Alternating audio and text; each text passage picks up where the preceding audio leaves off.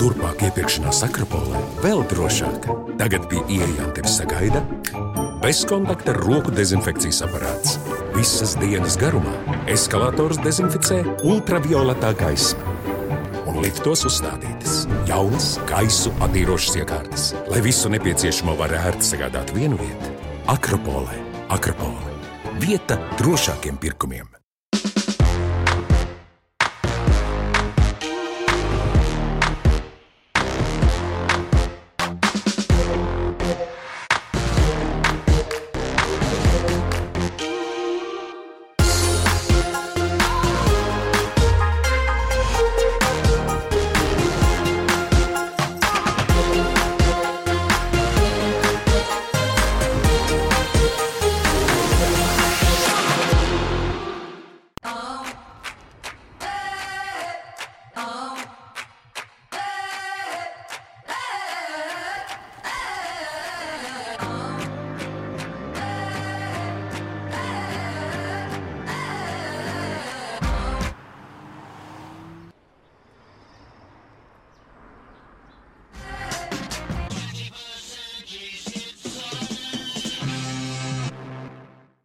Dīvainie kaimiņi. Kopš man ir GO3, kaimiņš sāk šķist dīvaināki un dīvaināki.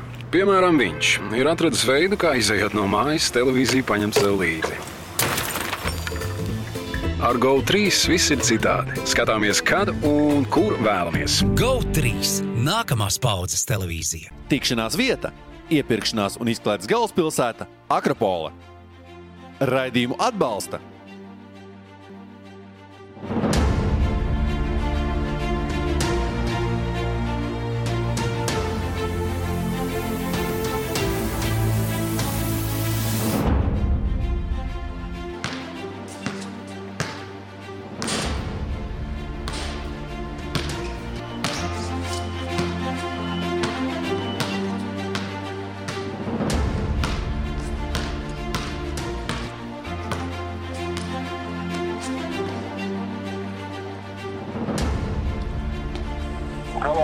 Kaspariņ, kur tu esi? Nu es trenējos. ā, Trenējos augšā. Vai tad tev, vai tad tev vajadzīgi treniņi vēl ir tavā vecumā? Ā, nu nē, nu tur it kā jau treniņu nevajag. Man jau vispār nevajag tiem, kas, tiem, kas māc spēlēt, kā teiks, teiks, trenēties nevajag. Nu tā ir, nu skrien.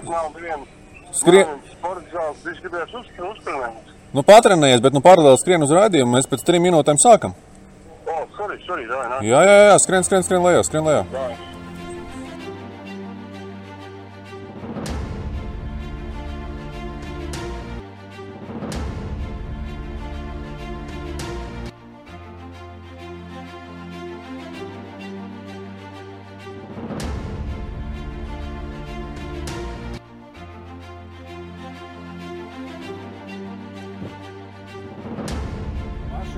Kas tas tāds? Uzmanīga mašīna, uzmanīgi, uzmanīgi, uzmanīgi. Tu jau nāc kā tanks kaut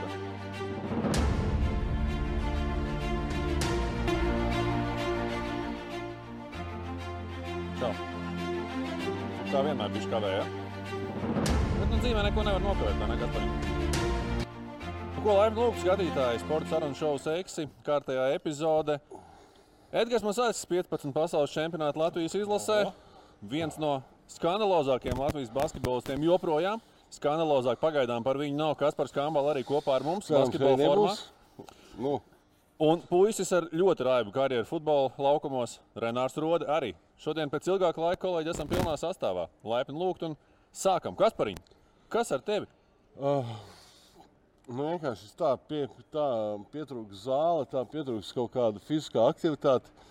Domāju, nedaudz pirms raidījuma izmantošu vismaz nu, šeit, paskaidrošu, padarbināšu mazliet. Jā. bet Akrapola laba vieta ne tikai iepirkumiem, bet arī treniņiem. Jā, jā, droši. Nu, es nezinu, neesmu vēl pārbaudījis, gan jau kādā veikalā grozs arī Ir, ir, ir, ir, ir noteikti. Ir. tikt iekšā. Bet, jā, man liekas, ka šeit būs jānāk skriet krosiņu, jo es skrēju vakardien krosu ārā. Nu, es neko negribu teikt. Es nezinu, man liekas, tie ir Rīgas satiksmes, jeb kas tie ir. Kas ir tās ielas, viņi arī dīkstāvēja. Jo parkā ir Rīgas domē, ja? parkā vecīti tāda sajūta, ka es vakar nevis skrēju, bet man bija reāli jāslēpo. Jo, nu, es biju reāli uz potītēm sniegā. Nu, varbūt kaut kur tās pašas centrālākās ielas ir notīrītas, bet visur pārējais mm. aizmirstiet. Edgars, es zinu, ka tev arī viedoklis par, ja, par saka, pastāvošo iekārtu. Tu arī gribētu, kā saka, atsākt kustību lielāku, vai ne? Jo no svārs es saprotu, Eģi, kaut kāda izstāsta, ka pāris kilogramu tev ir klāt, ne? Po, po, Tas bārdā vienkārši bārda garāk jā. izaugs. Matos un vārdu arī. Jau arī nav. Nu, Nu, ko tu tagad pasaki šķērēm, tik, eh, cik var tik galā, tik tiek. Bet, eh, nu, gribētu jau nedaudz sākt kustēties, protams, bet eh, nu, sūds, ar, sūds ar mani, piemēram, jā, vai cilvēkiem, kas jau eh, nesporto vairāk tik aktīvi, bet nu, bērniem ļaujiet, lūdzu, bērniem trenēties. Nu, cik var šito te? Un, eh, nu, te jau vairs nepateiks, ejiet uz mežu un ne? Nu, ārā ir ziema, kam man vispār cilvēki.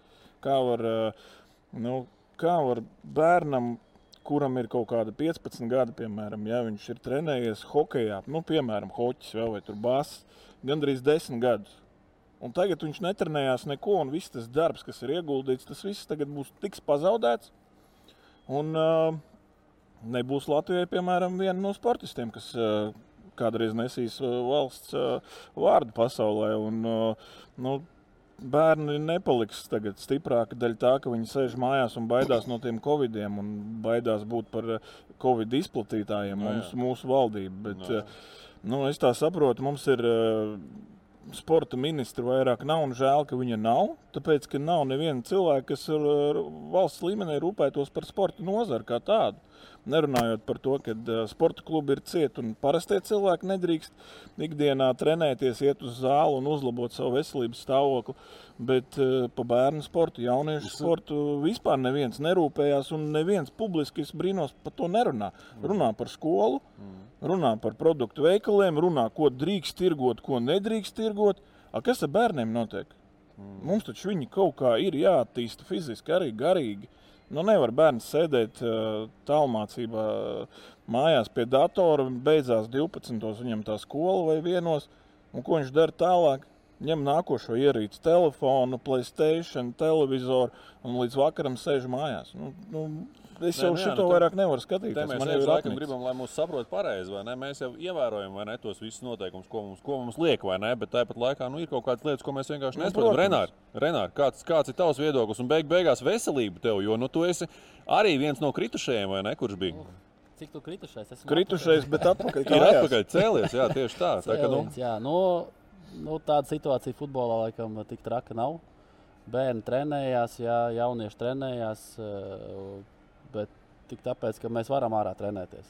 Jā, tagad sniegs, jā, ir sarežģītāk, bet visu var, var darīt. Jā, vienīgi par, par to tiešām tehniku, jā, ir, eh, varētu būt labāki apstākļi. Bet daramies, jā, ir ierobežojumi, grupas, nav ģērbtos, jā, ir jā, nērtības, bet eh, kā es čaļiem teicu, nu, ja kāds varbūt guļ tagad arī citas komandas ziemas miegā, ja kāds gaida kaut ko labu, es saku, mēs trenējamies. Mēs progresējam, ejam uz priekšu. Ja nevaram ar bumbu tagad dotajā brīdī, tad mēs ejam fizisko Ko ar bumbu? Re, kur ir bumba? Nu, Nu, lūdzu. tā, nu, tā kā jau nevar. Kā jā, nē. Tā kā tā, kā tā nu. Jā, o, labi. Par ko šodien runāsim? Ir kaut, kāda, ir kaut kādas īpašās vēlmes, jo es šo to esmu sagatavojis kā ierasts, vai ne jums? Bet nu, jūs jau parasti arī kaut ko saka, iespēlējat. Kas ir Eģe? Nu, ja saistībā ar hokeju, tad mēs varam parunāt par uh, komandu pārbūvēm sezonas laikā. O, par Rīgas dīnāmo? nu, saistībā jā, ar Rīgas dīnāmo, piemēram, Šajā kontekstā. ar, ar, ar, ar iepriekšējiem gadiem, ar mm -hmm. šo gadu, kur nu, pārbūves ir mega liels. Vairāk jāsaka. nekā vajadzētu, Jā, ne? nu, Normāli- daudz cilvēku laikam nekad nav izgājuši cauri vienai komandai. Jā. Nu, vismaz Rīgas dīnāmo komandā viennozīmīgi, ka tik daudz nav bijuši. Kas par viņu mainticību? Es domāju, ka tu esi mainticīgs, vai ne? Jā, Rituāli kaut kādi pirms spēlēm, treniņiem. Botiņu varbūt vēl ir, labo pirmo. Vēlāk varēs nedaudz vairāk izplēsties. Starp citu, es nesen skatījos vienu raidījumu, kur tieši Arthurs Irba runāja par to maiticību, kas man kādreiz arī kaut kas daudz cilvēku asociē ar manticību, bet varbūt izrādās tā ir tikai kaut kāda tāda sistemātiska sagatavošanās spēlē. Bet par to mēs. To mēs parunāsim. Jo pagaidām es satraucos, ka man pēdējais spēlējuši tā forma, it kā derēja, bet uh, es nezinu, viņš šī kaut kā varbūt izmazgājās. Mm -hmm. Viņš tāda, nu, Norakstīsim uz izmazgājās. apķašku, kā saka. Norakstīsim uz izmazgājās. Jā, jā, tieši tā. Renāri, nu, jauna sezonas sākuma, nu, tie ir svētki, vai ne? Un par to mēs parunāsim, vai ne? Jā, jā. Nu, Nu, ko ķeramies klāt kā reizē ar Renāru tēmu jā, par jaunu sezonas sākumu. Tas ir vairāk teiksim, tā Ziemeļamerikas kontekstā, jo, kā jau Veidžs teica, tā sporta mums pašiem ir, ir maz. Un, nu, Ziemeļamerikā mūsu saka, brangākie vīri, ja, Porziņš, Merzlikins, Bluegers, ja, nu, tie, tie puikas, kas, kas pārstāv mūsu taipus okeānu. Viņi ir sākuši savu sezonu, cits veiksmīgāk, cits mazāk veiksmīgi, bet nu, kopumā mēs varam teikt, ka veiksmīgi. Par Elvis, starp citu, es gribēju tavu viedokli dzirdēt par viņu spēli. Ir sanācis kaut ko paskatīties? Nu, dažs highlights.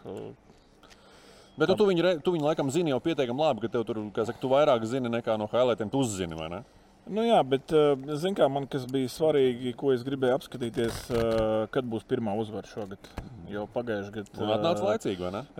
Nebija tik labi. Pirmā spēle diezgan līdzīga kā pagājušajā gadā. Labi, tika, ne, netika mainīts nostājā tur, bet nu, nepārāk labi vārti tika mm. ielaisti pirmajā spēlē, bet pēc tam nākamajā jau tur jau labāk, un jau pēc tam rekord trešo, ar trešo spēli ir uzvara. Un, nu, es katru rītu no rīta pieceļos, paskatos, ko Kolumbus spēlē, nespēlēja Bielas vārtos, ko viņš tur izdarīja. Ja mm. ir, tad paskatos highlights. Nu, pasakoju, man tie ir interesanti, protams, arī domājot par uh, nākotni. Nu, tā kā es esmu izlasījis vārds ar treneris, tad man nedaudz ir jāpaskatās, kā mm. Elvis iet. Jo mm. nu, pagaidām viņš ir mūsu pirmais numurs viennozīmīgi. Un droši vien, ka kādu laiku arī būs, vai ne? Nu, vai nevar grūti teikt. Nu, cerē, cerēsim uz to, ka parādīsies. Nu, jā, nu ir Kivilnieks, ja, kas ir tuvu pie, tuvu pie NHL sliekšņa, bet nu, pagaidām viņš vēl nav Elvis līmenī. Un, un, un es ceru uz to, ka tuvākajā nākotnē būs. būs vēl kāds vārdsargs, kas spēlēs regulāri Nacionālajā hokeja līgā. Mm -hmm. Kopumā pamodelējam varbūt jums no bijušo sportistu pozīcijām. Kas ir sportistam jaunas sezonas sākums? Vai mēs varam teikt, ka tie ir savā ziņā svētki, savā ziņā kaut kāds jauna posma sākums? Kaspar, kā, kā, tu, kā tu atceries šo sezonas sākumu? Vai tas bija varbūt citā kontekstā, nu, atvaļinājums ir beidzies, jāķerās pie darba un varbūt vēl negribās? Zini, īsti nekad, īsti nekad tā nebija tas atvaļinājums, jo mēs kādreiz runājām, ka mums tieši visu laiku bija tās izlases pa vidu, tad tas atvaļinājums bija tāds, nu, minimāls, pieņemsim. Nosacīts, ja? Nosacīts atvaļinājums, jā, bet, protams, tas, tas tāds nedaudz nezināms, tā varbūt tu ne, ne, nepazīst vēl visas komandas biedrus, vai ne? Nezini, kā, kā, kā būs arī pilsētā, kas, Tev ir kā aiziet kaut kādi viens, divi mēneši, lai tu vispār saprastu, kurā restorānā vajag paēst, kurā ir garšīgi, kurā ir vieglāk. Nu, man bija vienmēr liels problēmas ar zāles atrašanu, pēc tam nokļūšanu mājās, jo nebija šie veizi. Un, un es esmu tipogrāfs, tipogrāfis galīgākais idiots. Un es vienmēr maldījos un uh, bija tā, ka Es uz treniņiem, pieņemsim, izbraucu daudz laicīgāk, droši vien nekā citu komandas biedri, jo bija iespēja, ka es tur nomaldīšos kaut, kaut kādā Madridē tur vai, nu, nu, ne tādā pagriezienā pagriezties un, un, un nokavēt treniņu. Tas maksāja diezgan dārgi. Mm. Renāri, tā, tavā gadījumā, futbola gadījumā? nu, tas skatoties, kuru brīdi tad, uh, uztver to kā sezonas sākumu. Ja sezonas sākums ir pirmssezona, jā, pirmssezona. Nu, Pirmssezona nu, ir noslēgusies. Tā. Tagad nu, jau ir tas jā, pirmais posms, kad pirmās spēles jau būtībā sākās. Tu iepazīsti savu komandu, trenerus un tam līdzīgi. Kurā brīdī, ja tas ir jābrauc uz boriem, tad tie nav svēti. nu, jā, jā, jā, jā, jā. Pirmssezona beidzās, jā, vai slodzes nomet nost, nu, tad tie ir svētki. Jā, jā, tad, tad tu zini, ka tu sezona sāksies, jā, normāls spēles. Citreiz treneris iedod tik daudz pārbaudas spēles pirmssezonā, kad jau sezonas sākums nu, tāds tā kā, nu, nav tik daudz emocijas, kā, kā vajadzētu būt.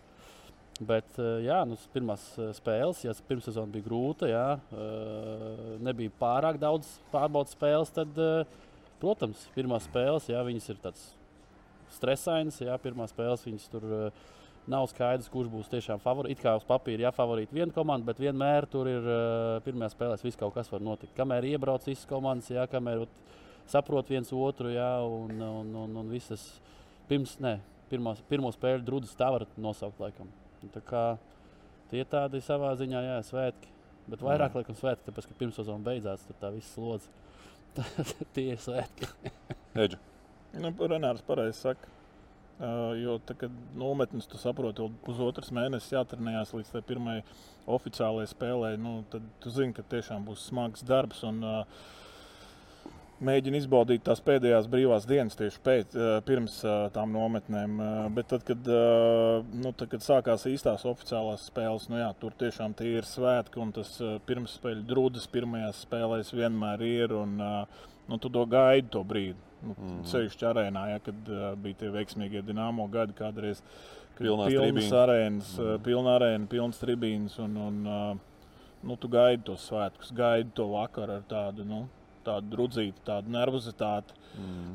Nu, tie ir svētki, jā, paiet pēc tam pāris spēles, un viss tā kā aiziet tajā ritmā. Cik vajag spēles, lai iešūpotos tā normāli jums katram? Eģi, tev. Nu, es nezinu, es domāju, divas. Divas? Vair, vairāk nevajag, jā, jo tajās divās parasti notiek pilnīgi dažādas lietas, un tad viss aiziet. Ir viena laba, viena tāda nevisai, vai arī viena laba, viena slikta. Tad... Labi. Kā bija tev? To pirmo jau uzreiz jau sāca velkoņus jau bakstīt. Alkoņš jau uz gultā griežoties, jā, jā, viņi jau ir gatavībā. Bet, Dāmām jāuzmanās. uh, jā, obligāti. uh, bet, uh, ja nopietni, tad uh, nu, mums arī jau parasti bijušas tik daudz tās spēles, parasti pirms sezonas. Un, kā, un man baigi svarīgi vienmēr tā, mums, mums, kad spēlēju, bija tādas bormio, mums bija nometnes bieži, ka es Turcijas klubos spēlēju, tad tur savācās, pieņemsim, Es spēlēju FSA, tur ir Makābi, tur ir dažādas itāļu komandas. Un tās spēles jau ir kā treniņa spēles vakarā, bet viņas jau ir pilnu klopi. Un, tu, un liekas, ah, es jau sevi it kā parādīju, zin kā tur jau visiem dod iekšā. Un tu domā, ah, bet lūdās tāpat sākās sezona pirmā spēle. Tagad statistika, statistika ir pa īstam. zin Kā, nu, tev it kā jau ir laba statistika pirms sezonas, bet tu zini, ka tas neko nenozīmē. vai Ne? Mm -hmm. Tur tās uzvaras zaudējumi nekur neskaitās. Un, uh, Nu, parasti es diezgan safokusējies, un es esmu gatavs jau, jau ārdīt no, pirmās, no pirmā momenta. Jā. Renāri, tev. Nu, es varētu teikt, ka pa piecām spēlēm vajadzētu, lai vispār tā gludi visā Piecām. No, mēram, nu, no trīs līdz piecām. Jā. Jo pirmā spēle, jebkurā gadījumā, lai arī kāds būtu pārbaudas spēles, Taustīšanās kaut kāda bišķiņa, ja kaut kāds. jā, nu, tāpēc, kad uzreiz viss tu zini, ka te ir rezultāts jāiet, un katra kļūda uzreiz, un pats sezonas sākums, tu, tu negribi būt lejā. Tu baigs svarīgi, lai tu būtu augšā, jā, un tad tas sezonas turpinājums ir vieglāks. Ja tu nokrīt uzreiz lejā, ja kaut kāda kļūda vai ko, tur, tur uzreiz grūti. Otrs ir, ja Latvijā, tad uh, sākam mēs sintētiskā laukuma, jā, tur atkal ir sav, savs pieejams. Pēc tam tu pārēji uz zaļo laukumu īsto, jā, atkal savādāk bišķi, jā, un tad visu laiku tu tāds rausties. Tā kā nu, es pieņemu, ka kaut kādas trīs līdz piecām spēlēm ir tādas, kad, kamēr tu tādā, tādā nu, ka tu jūties jau visu, ok, zivs ūdenī apmēram. Pirms tam tu vēl tāds, tā kā, viss tas tāds jauns, it kā, nu, it kā jau tu spēlēsi, bet tā ir tā, ka katru sezonu, ja jauns kaut kas atkal aizmirst, kā jāspēlē pie skatītājiem vai kaut kāds tāds stresa, ja tāda. Tu uzreiz savādāk. Arī, arī treneri pārsvarā. Jā. Pirms sezonā viņi mierīgāki. Pat citreiz apsēžās maliņā, neko nesaka. Jā. Kā pirmās sezonas spēles, tā treniņa bum. Jā, citas emocijas, prasības un tā tālāk. Tā kā, Klāva intu, intuīcija kaut ko pasaka priekšā, kāda būs sezona. Var jau, teiksim, pirms sezonas jau jūs pēc tam pirmajām, tur nezinu, divām, trim, piecām spēlēm, kāda būs individuāla tev sezona, vai tur kaut kādas secinājumus nav jēgas izdarīt tik Nu, ātri. To parāda jau pirmās man 10 vai liekas- 15 spēles. Man liekas, nu, individuāli jau tu jau pat pašam savu samalot ir grūti. Tu jau zini, kādā formā tu esi pirms sezonas, kādā formā tu nāc. Idejiski jau, nu, tu domāji, ka nekādas, parasti nedomā par kādām traumām vai ko, ja tu domā, ka, ka tu uh, esi formā, kādā tu esi, tu jau zini, apmēram, tu jau zini, tu jūti to, nu, es pieņemsim, jūtu to feelingu. Bet man bija diezgan vienkārši. Man bija galvenais katrā spēlē, ko es no sākuma biju iemest pirmos divus tādus metienus, tādu baigi iedzīt grīdā, iemest vienu vai divus tādus vieglas Pārliecībā, ja? lēpiņus, vai ne? Un tad hop, sajūta, ka ā, tā bumba ir grozā, un tad jau varēja tālāk darīt, ko, ko vēlēs. Un es vienmēr nu, es centos, es centos uh, pieturēties pie tā, ka man bija svarīgi iemest tos pirmos vienu, divus, un tad jau viss, tad jau tad, tad, tad, tad bija viegli. Tad bija viegli tālāk spēlēt. Un, protams, eh, tu jau redzi, kā tā komanda var būt arī um, pirms sezonā, vai jūs kopā labi spēlējat, vai nē. Ir bijis tā, ka ir sezona sākās, un tu zini, kā mēs. Tagad es tur telekomā spēlēju, es sapratu, ka mums vajag kaut kādas astoņas bumbas uz laukuma vienlaicīgi, lai visiem pietiktu, kad mums tur bija visi skoreri vai ne. Un, bet nu, pārsvarā jau diezgan laba ideja, kas, kas Mhm. notiks. Mm. Eģi, tu kaut kā jūti, kāda, ka, ka, kurā brīdī tu sajūti, nu, te būtu jābūt labi. Un varbūt kļūdies.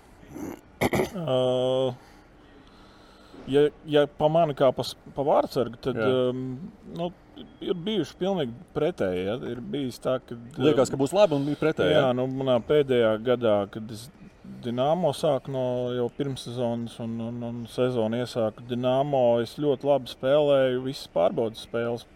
Pārcentos, netaupīju sevi. Tiešām gribēju pierādīt, un tā tālāk. Un, un, un tad, kad atnāca uh, čempionāts oficiālais, tad diezgan ātri sadegu.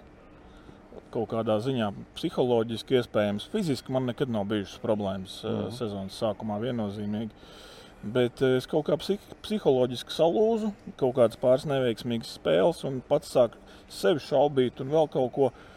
Un, uh, nu, ļoti slikti bija Rīgas dīnāmo ja, tajā sezonā. Man pat atlaida beigās, novembrī kaut kad. Uh, mhm.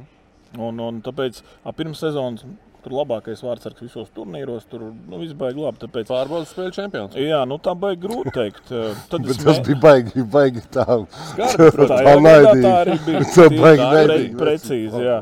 Un tad, uh, un tad bija, es aizbraucu mēnesi, neko nedarīju. Divas reizes pa mēnesi pēc atlaišanas no Dienāmo uzkāpu ar dēlu vecāko, kuram tajā laikā bija kaut kādi i, deviņi gadi, varbūt. Nu, Tāpatās. Noirīju ledu, pāris reizes Priekam. uzkāpu uz ledus un aizbraucu uz Šveici.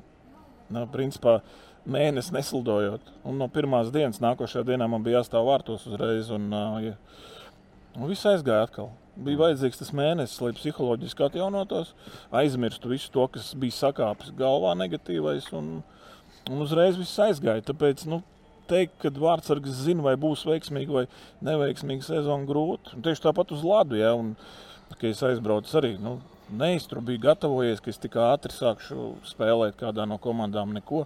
Pēkšņi man pasauc vienu dienu, un saliku somiņu un aizbraucu. Mm. Un no pirmās dienas viss baigi veiksmīgi aizgāja. Kaut gan mm. trenējies nebija pāris mēnešus. Nu, tā kā tavā gadījumā tā intuīcija būtībā viņai uzticēties nevar. ne? Nevar, nevar. Un arī, un arī, kā, un arī par to treneru darbu, jo tas no cita aspekta skatāmies. Pēdējā mūsu ģirtu sezona Rīgas Dāmo. Nu, Pirmssezonā mēs tur visus apspēlējām, sākām čempionātu ar divām diezgan pārliecinošām uzvarām. Likās, nu, plēsoņš tie ir Tur jau laikam jāņem vērā vēl tā iepriekšējā sezona, kur arī mums pietrūka. Tur būtībā nu, punkts, tik jā, daudz, vai ne? Tas tā baigi, tā, tā pozitīvi gāja, gāja un, un, un paši jau sākām domāt, ka kāds plēsoņš jātiek četrniekā. Nu, tik smuki viss iet, un uh, visas tās schēmas strādā, taktikas strādā. Puisši ir iedziļinājušies, tic mums, uh, ka mēs esam uz pareizā ceļa. Bet uh, kaut kādas pāris neveiksmīgas spēles, varbūt arī mūsu kaut kādas kļūdas, uh, nelie- neieliekot pareizās spēlēs, pareizos vārdsargus, mm. vai kaut kādu maiņu vajadzēja noņemt nost kaut kur, mm. lai iedotu atpūsties. Jo mēs kā gājām, un, piemēram, trešā spēle bija ar uh, Jokeritu. Nu, kur citas komandas, un arī tagad, piemēram, Skudra, ja, noņem Lauru Dārziņu vai vēl tur uh, Robertu Bukārdu uz uh, Kazaņas spēli. Ja. Nu, tā kā iedod atpūsties, jo nu, varbūt varam vinēt, bet vai pietaupamies, jo pēc tam ir svarīgāk. Eģi, tā, ir, tā ir tiešām atpūtas iedošana, vai tā ir vairāk kaut kāda audzināšanas Nu, darba? tajā gadījumā es nezinu. Es nezinu. Jā. Es, nezinu. es pieļauju, ka gan jau ka abi. Okay. Bet, uh, nu, tāpēc tā, nu, un tajā Kazaņas, vai tajā Helsinku spēlē, trešajā pēc divām uzvarām, mēs nolēmām, ka moksim uz pilnu klapu un mēs vinēsim. Mm. -hmm. Un mēs tur drausmīgi dabūjām pa muguru kaut kāds 2-7 vai kaut kas tāds. Rezultāti Un tad uzreiz iezagās tā nedrošība, par ko es runāju. Ne tikai mums, bet arī tiem pārējiem, arī vārdsargam. Pēc tam vārdsargam sāka neiet. Aizsargi sāka tur kļūdīties uz zilās. Tur un šitā te. Un, al, al, At divas nedēļas atpakaļ likās, ka mēs cīnāmies par 4. un 5. vietu konferencē, un, un, un viss labi. Pagāja divas nedēļas, mums ir septiņi zaudējumi bez mazai pēc kārtas, un uh, mēs jau domājam, ka tik mūs tūlīt neatlaiž jebkurā brīdī. Mm, Tad, tāpēc tas viss mainās nenormāli ātri, un domāt uz priekšu nu, baigs, baigi grūti, un mm. nevajag uz to tendēties. Jā, jāstrādā no dienas uz dienu. Nu, nevajag mocīt sev, vai ne? Jā, jo nu, tiešām likās, ka nu, tūlīt viss būs. Beigās mm. Nekā. Renāri, tava intuīcija parasti meloja tev, vai, vai bija patiesa pret tevi? Nu, es nezinu, vai es vispār esmu domājis tāds pirms sezonas, kā vispār būs. Tu ej un dari, ja? Nu, jā, jebkurā gadījumā, lai ar ko tu domā, tu vari vēl labāk. Nu, un, attiecīgi, tad, piemēram, ja Jelgavā esot, tur, tur uzreiz arī čaļus. Jā. Ar čaļiem runāju, ka, nu, lai nav viņiem domas, jo pirms tam viņi bija mēs, kaut pie, pie, pie otrā tabulas galā. Es atnācu, es saku, nu, čaļi, tas nedara. Jābūt augšā, jebkurā gadījumā. Kād mums, kāds mums sastāvs vai kas mums tur notiek, es saku, mums vajag augstāk. Jā, tur mums varbūt pēc punktiem nesanāca, bet kā tāda spēle, jā, mēs turējāmies un, un, un, un spēlējām, cīnījāmies. Un, un beigās tur, mēs tā, tā nu, kaut kur zemāk bijām. Bet, bet bija, bija cits noskaņojums. Un pirms tam, jā, jā, mēs kā žurnālisti arī, es nezinu, kā, kā sporta centra žurnālisti, 13. gadā, kad mēs ar konto ļoti labi spēlējām, mums iedeva vispār piekto vietu. Neticēja neviens ne, ne, ne spēlētājiem, es nezinu, kā trenerim, vai neticēja trenerim. Tas bija tā maza pirmais gads, laikam, virslīgā, nevis virslīgā, bet pie konto. Un beig beigās jā, mēs tikai pat, paši, paši pēdējo spēli zaudējām sezonā. Jā, bet sākums bija diezgan tāds nestabils. Jā. Pirmā spēle pret Jūrmālu, tur kas tajā brīdī mēs beigās kaut kādā otrā tabulas daļā palika. Un, jā, bet mums iegāja, iegāja, iegāja, un mēs visi mizojām. Bumbas kontrole, viss super. Mēs spēlējām paši īstenībā tāpat brīnījāmies, kā mēs tā varam. Jā. Bet beigās, jā, viss ok. Un pirmssezonas neatceros, kā mēs spēlējām, vai bija uzvaras vai nebija. Bet pēc sezonas laikā mēs jā, sākām normāli spēlēt. Zolīdi, un uh, arī Eiropasos mēs labi nospēlējām. Tad sezonas sākumā mēs nesaucām nevienu uz izlasi, iespējams, varbūt vienu. Neatceros, Un sezonas vidū, ja, kad mēs jau iegājām, mums jau deviņas spēlētājs sauc uz izlasi. Nu, attiecīgi, bija liels progress. Kaut arī sākumā ja, neviens mums ne, neticēja. Piekto vietu mēs mums solījām. Un, un, un tā, un mēs kā arī Čehijā, ja mēs visi pārbaudas spēles uzvaram vai, vai labi spēlējam, sezona sākās, mēs vispār pie uzvarām varam teikt, nu vispār nevaram tikt, nekādīgi. Nu, tā kā pārbaudēs bijām ok, jā, bet pašā sezonā tāda. Tā kā, tā. Es pagājušā nedēļā runāju ar Kasparu Daugoviņu. Viņam šajā sezonā ir nu, padavusies tāda tiešām laba sezona. 45 rezultātu punkti jau šobrīd, kad līdz sezonas beigām vēl ir 10 spēles. Un, uh, par tiem mērķiem arī pirms sezonas runājot, viņš izstāstīja būtībā tādu, tādu, tādu interesantu, nu, teikt, faktu atgadījumu. Viņš aizbrauc uz um, savu jauno klubu, uz Viķezu. Un uh, īsi pēc sezonas sākuma viņam klubs pasaka 20% no algas. Uh, Un uh, viņa aģentam izdevās iestrādāt līgumā, ja viņš savāks 45 punktus, tad viņš tos savus 20% dabūna atpakaļ. Nu, šobrīd tas ir noticis. Kaspars ir uh, labojis arī to, to rekordu, kas ir latviešu rezultātīvākā sezona KHL. Uh, un te par tiem mērķiem runājot, viņš arī, viņš arī pats saka, ka nu, tas viņam bija tāds papildus dzinuls. Ja? Klūps man noņēma tos 20% nost, aģents ielika tos 45 punktus, kas it kā nav maz. Ja? Tas ir, nu, teiksim, tā ļoti solīda sezona, lai neteiktu vairāk, Edžu vai ne, tu piekritīs. Nu, un, uh, ir jāstāda tie mērķi pirms sezonas. Jo nu šeit eh, arī tāds savā ziņā finansiāla motivācija, kas param bija. Atkal runājot par to sezonas sākumiem, katram ir kaut kādi mērķīši vai mērķi, vai ko uzliek vadība, vai varbūt tu pats, teiksim, tur nezinu, tavā gadījumā tas ir atvairīto metienu procents, varbūt vai uzvaru skaits, vai tev varbūt tie vidējie punkti, vai komandas uzvara, vai, vai kas tavā, kas katram ir, Renāri, varbūt tu iesāc. Ir kaut kāds tāds mazais mērķis, ko tu individuāli sev uzliec. Pats sev? Jā. Tu kā futbolists, teiksim, ne, varbūt nestamies tieši precīzi uz tevi, bet ko futbolists var uzlikt teiksim, pirms sezonas, sākoties sezonai? Pilnīgi vienalga, ja tur uh, uzbrucēji ja, iesaist pēc iespējas vairāk vārdus, būt sezonas beigās bombardieris. Jā, puses, Pavisam vienkārši būtībā mērķis? Jā, nu varbūt tur kaut kādas iekšējās vēl lietiņas. Jā, man bija uh, Es, eh, jā, vienalga, kā mēs spēlējam, bet lai mums būtu vismazākais ielaisto vārdu skaits eh, līgā, nu, tā kā čempionātā. Nu, man tas bija. Attiecīgi, ja tas tā būs, tad mēs būsim jebkurā gadījumā augstāk nekā, ja mēs tur laidīsim iekšā, jā, un tad mēģināsim iesaistīt. Tas ir būtībā aizsargiem, aizsargiem vairāk un vārdsargiem, vai ne? Nu, loģiski. jā, jā, man pat bija līgumā, jā, ja man sausās, ne, vārdsargiem bija sausā spēle, man bija, ja mēs nezaudējam. Un, attiecīgi, tad tur, zin, mēs ielaižam, lai mēs uzreiz tur, jā, nebūtu komandas garas lejā. Jā, tā ir tā cīnāmies, ja tāds mazs maz stimuls. Protams, spēles laikā es par to varbūt neaizdomājos, ja man tur papildus kaut ko iedos. Bet uh, man tāds bija, jā, ka man negribās zaudēt, man negribās ielaist. Jā, un, attiecīgi, ja mēs aizsardzībā uz nulli, tad jau tas ir viens punkts. Jā, ja mēs tur iebakstam viens nulli, visi mēs trīs punktus ejam un ejam tālāk. Mm. Tā kā, protams, kaut kādas tādas bišķirēs arī lielākus mērķus uztaisīt, jā, labākais aizsargs, piemēram, jā, vai, vai nezinu, vēl kaut kādas lietiņas. Kaut ko tu mēģini atrast. Like, nezinu, uzliet sezonā, kad aizsargam jāiesiet pieci vārti. Tas ir kā zolīdi. Jā. Un tad tu ej.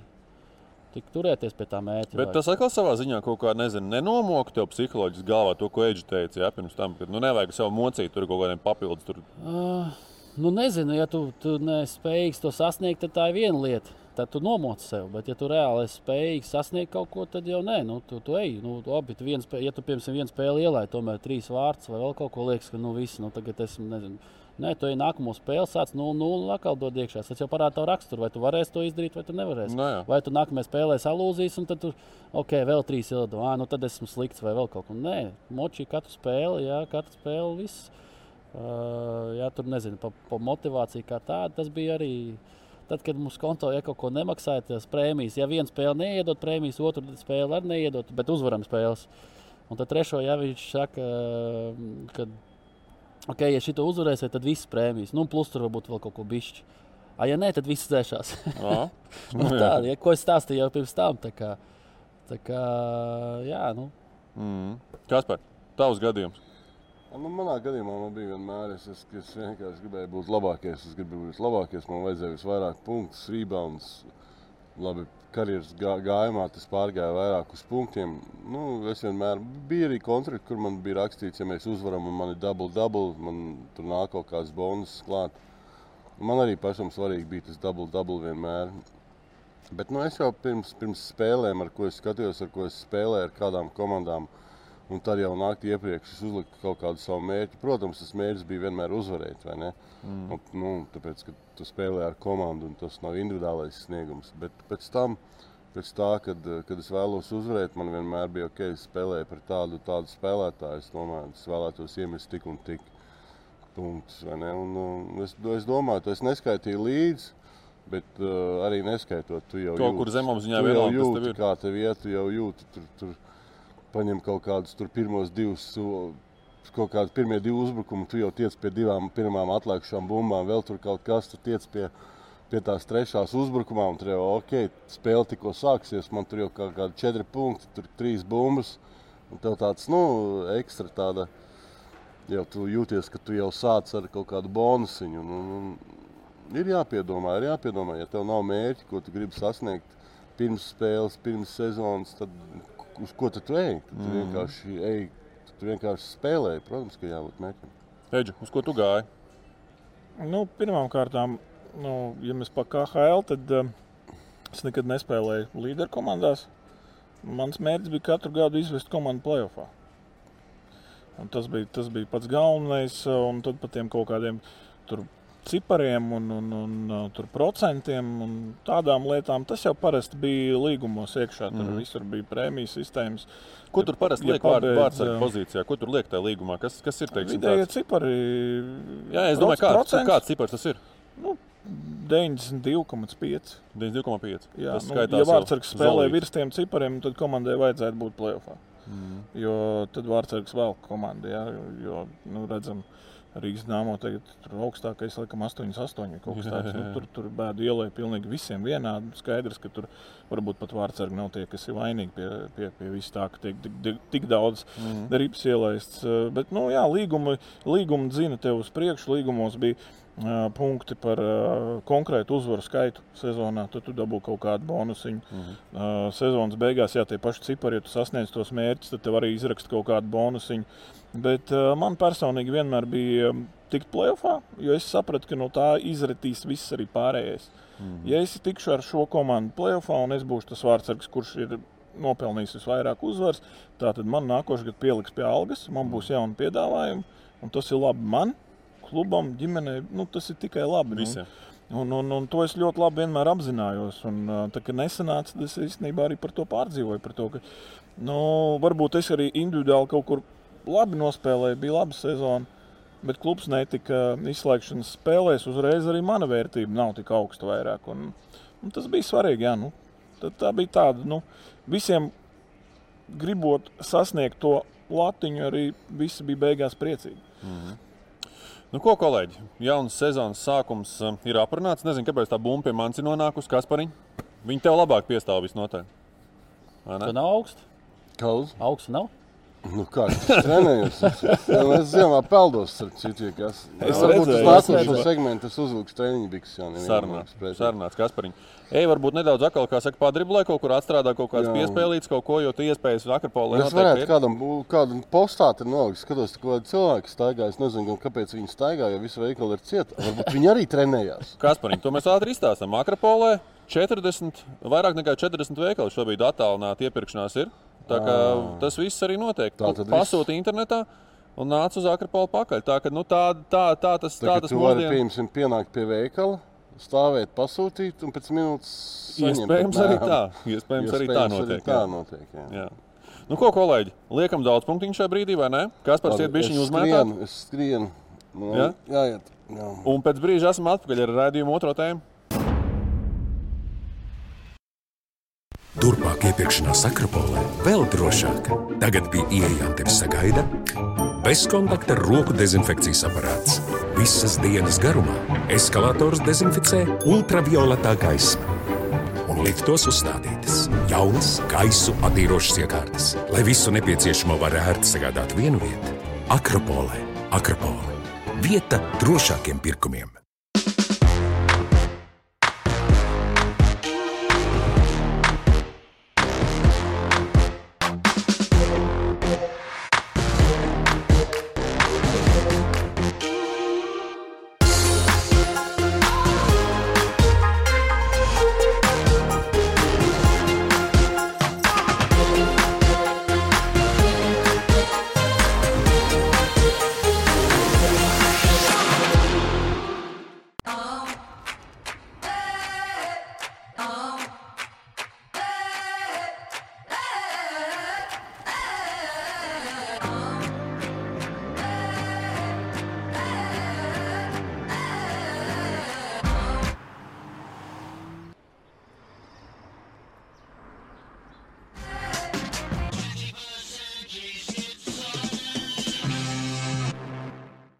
Dīvainie kaimiņi. Kopš man ir GO3, kaimiņš sāk šķist dīvaināki un dīvaināki.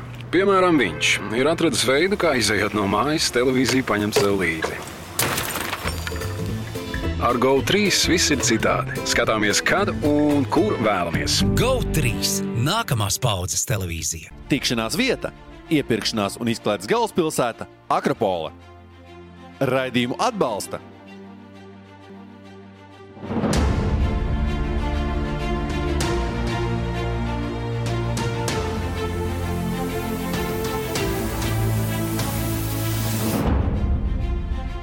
Atgriežamies iepirkšanās un izklaides galvaspilsētā Akropola.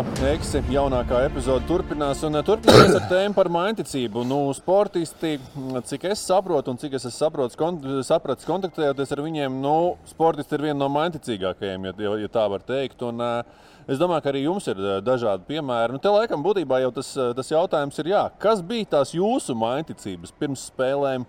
Rituāli kaut kādi, tur, kā ģērbties, kā iet laukumā, sarokoties, dot pieci. Ar treneru runāt, nerunāt, naudu tērēt, netērēt tajā dienā. Es esmu es dzirdējis, ka spēlētāji netērē naudu, teiksim, spēles dienā, neiet uz veikalu. Renāri, ir kaut kāds tev bijis tāds, nu, kaut kas interesants. Kā, kā tu gatavojies spēlēt? Nu, es nezinu, cik, kur ir maiticība, jā, un kur ir jau reāli tavs rituāls. teiksim Tā, jā. Ja es uh, pa veikaliem kaut ko iepirkties, tad es jau divas dienas pirms spēles negāju. Es Divas dienas pirms spēles? Jā, praktiski jau visu horizontālā stāvoklī mājās mierīgi atpūšos, lai būtu gatavs. Bet, uh, ja jau kaut konkrēti pirms spēles, jā, jebkurā gadījumā joprojām es jā, no rītiem ceļos un no gultas labo kāju ārā, kreiso. Es tā lieku kreiso, ah, nē, nē, labo jānoliek. Jā. Kas vēl? Uh, Traukumu noteikti te jā, ar labo kāju sākumā. Tad uh, vairāk, protams, kurā gadījumā tur manticīgāks biju karjeras sākumā, nekā beigās jau bija man tā, tā kā, nu, jau ne līdz tam. Un uh, bija, ka es man šorti, un uh, nu, tad tie tas, nu, kā viņi striķīši, ja tur ir tā kā satais mēzglu, un mums dod parasti amoniaku. Jums jau droši vien arī, ja tā pēc spēlēm vatē. Un tas Uz kurienes? Kas? Amaniakas kurienes? Vēlreiz? Uz kurienes amaniaku tu liki? Ko, es, ko, ko viņš teica? Tik nesapratu, ko viņš teica. Nē, nē, izstāsti, izstāsti. Jā. Vat, nu, kā, uh, Šņorēs tu liki. Pilinu uz uh, vati. Nu, Amoniaku. jā. Tu viņu nožā. Nu kā, nu lai tu tā kā pamostos, ja nu kas. Basītī nav laikam. Ne, ne, nav darījis. Nu, es viņu parasti ņēmu, visiem devu, es parasti ņēmu, un tad es to, to, to, to vatīti, jā, tā kā ja tādā mezglā šņorēs, nevis šņorēs, bet uh, kāds tas bija? Striķīšos, ne? Striķīšos. Striķīšos, jā, tā kā Jā. šortu, un atstāju tur, tā kā es nezinu, tā, nu, tu ieliek iekšā, un tā kā es ceru, ka, ja nu pēkšņi es tur spēlēju kaut ko pelnu, tad es ņemu ārā. Beidzot, slēdzies ārā kaut kādā brīdī. Ja? Oh, šis ir labs. Šis ir kaut kāda nagla. Tas vēl bija, jā. tā- Šortos, amanjāku. Striķītī karājās matīt. Amaņaks. Pagaidām, amaņaks ir tas, ko vada arī cisternās, man liekas, Tu man dzelzceļā. pārsteidz. Tas man labs, teiksim tā, man liekas, parastiem cilvēkiem mūžam mēs spirts. Jā, Par ko mēs runājām, nevis amanjāks. Vai ne? Pārostīt. Šodien arī viņi, lai nepamanītu. Renārs. Nu, Jā, es reiz, ja tu pēkšņi, ja tur tāds pirms spēles guļošs, tad es vēl zinu, ka uz krēkla te kaut ko tur paliek. Mhm. Bet uh, pēc tam jau uz laukumu, jā, tur uh, izējot uh, ar labo kāju, jā, pieskaros zemē, jā, pārkustos un tam līdzīgi. Un beig, beigās Renā, Renā, tavs priekšgājējais eksos iepriekšējā sezonā Jurijs Žigājs, viņš teica, ka viņš uz līnijas nekāpa virsū, viņš kāpa pāri līnijai jā, jā, jā. laukumā. Man, man, jā. Un Jā, tas arī kaut kāda futbolista, kā saka, tāds uh, profesionālais idiotisms. Nu, jā, man arī īstenībā joprojām tas. Ir reizē, eju pa ielu, ka es tur kaut kādā nu, tā kā līnija tāda ne, nekāpšu, es kāpšu pāri. Mēģināšu ar labo pārkāpt. tā kā, ne, tas tā iegājies. Es reiz aizdomājos pats par sevi, domāju, nu, blē, nu es četu, viši, kaut kas nav. Jā. Nu, un beigās, eh, kad jau tu uz laukumu, tad eh, pārsvarā es ņēmu vai nu jau sintētiskais, ja tā gumija, kas ir laukums, vai nu uz īstās zāles, tad no, norauju zāli. Jā. Un katru to zāles gabalu ieliek, nu ne jau baigo gabalu, tur bija ieliek bučos. tā kā. Arī, jā. jā, nu tāds kaut kas. Jā. Diezgan maņķicīgs. Diezgan par- Šitas arī? Ejam pie tevis. Pārspēj, mēģini pārspēt Renāru. Es nevaru. Amaņaks smaku tu neatceries, es saprotu, ja? Mm, Nē, teiksim tā, divas reizes. Sapratu. Vienreiz man bija, vienreiz man bija 14 gadu spēle, sāk bija nu, tik 15, tikko es biju sācis spēlēt LBL. Un kaut kā es normāli lecot, kaut kā Bondarenko gribēja nobloķēt, vai ko viņš izlika elkoņu, kājas man bija atraušās no zemes, dabūja pa galvu, atstos tur kaut ko. Un tad bija tur aizgājis kaut kāds zvaigznīts, tad es nogāju malā, dakteris iedeva bišķi pavostīt ožamo spirtu. un teica, Tu biji atpakaļ online. Es biju apkārt laukumā. Šortos nelika. Un uh, šortos es neliku. Um, Par maiticībām. par mācībām. Nu, man bija tā, ka es arī vienmēr vilku virsū kreiso ķēdu. Es viņu sēju arī trīs reizes, bet man liekas, tas vairāk saucās angļuiski tāds obsesīvs, kā falsīvs. Nu, man vajadzēja vienreiz aizsēst, no otrais un trešo reizi. Tad, tad bija starpība jau nebija. Uh, ā, es gāju laukumā, kad es gāju pirms iesildīšanās. Es vienmēr biju uzmanīgi to pirmo metu no apakšas iekšā, lai tas pirmais iekrīt tā uz savu tā iemetu. Uh, citreiz, arī, citreiz arī bija, kad uh, uh, es izgāju tur kaut ko, kad jāiet jau malā. Es metu vēl kaut kādus pēdējos metienus iekšā, iemetīšu šito būs 20 punktu, un iemetīšu šito būs 25. Ah, jā, jūti. Nu, kaut kādas tādas, kaut kādas. Nomet garām, nē, nē, ir vēl viena iespēja, protams. Klau, Kaspar, bet, man liekas, ka daudziem basketbolistiem pēdējais metiens pēc iesildīšanās jāiemet simtprocentīgi. To esat dzirdējis, tā daudz dara. Es vienmēr, jā, jā obligāti. Va, varēja, bija, man bija tā, ka bieži, kad mēs metam, metam tos sodu metienus, visi jau izmetuši, un es pēdējo vienmēr uzlecu tā un, un tā ielieku. Tieši tā, varēja, ja, pa, ja pastāst manas video, spēļu video, ka visi jau nogājuši malā, es vien pēdējais. Pēdējo vienmēr. Es pēdējais, pēc visiem pēdējais. Mm -hmm, nu. Un Kas notiek, ja kāds izskrien tomēr un vēl vienu tur, tur truļņiku no stūra uzmet, to joprojām paņēmu ej, ja? vēl vienreiz. Ā, labi. Jā, jā. Ja viņam tā, tā, tā, tas Es- pats ir. Es, nu, lai es būtu pēdējais, jā.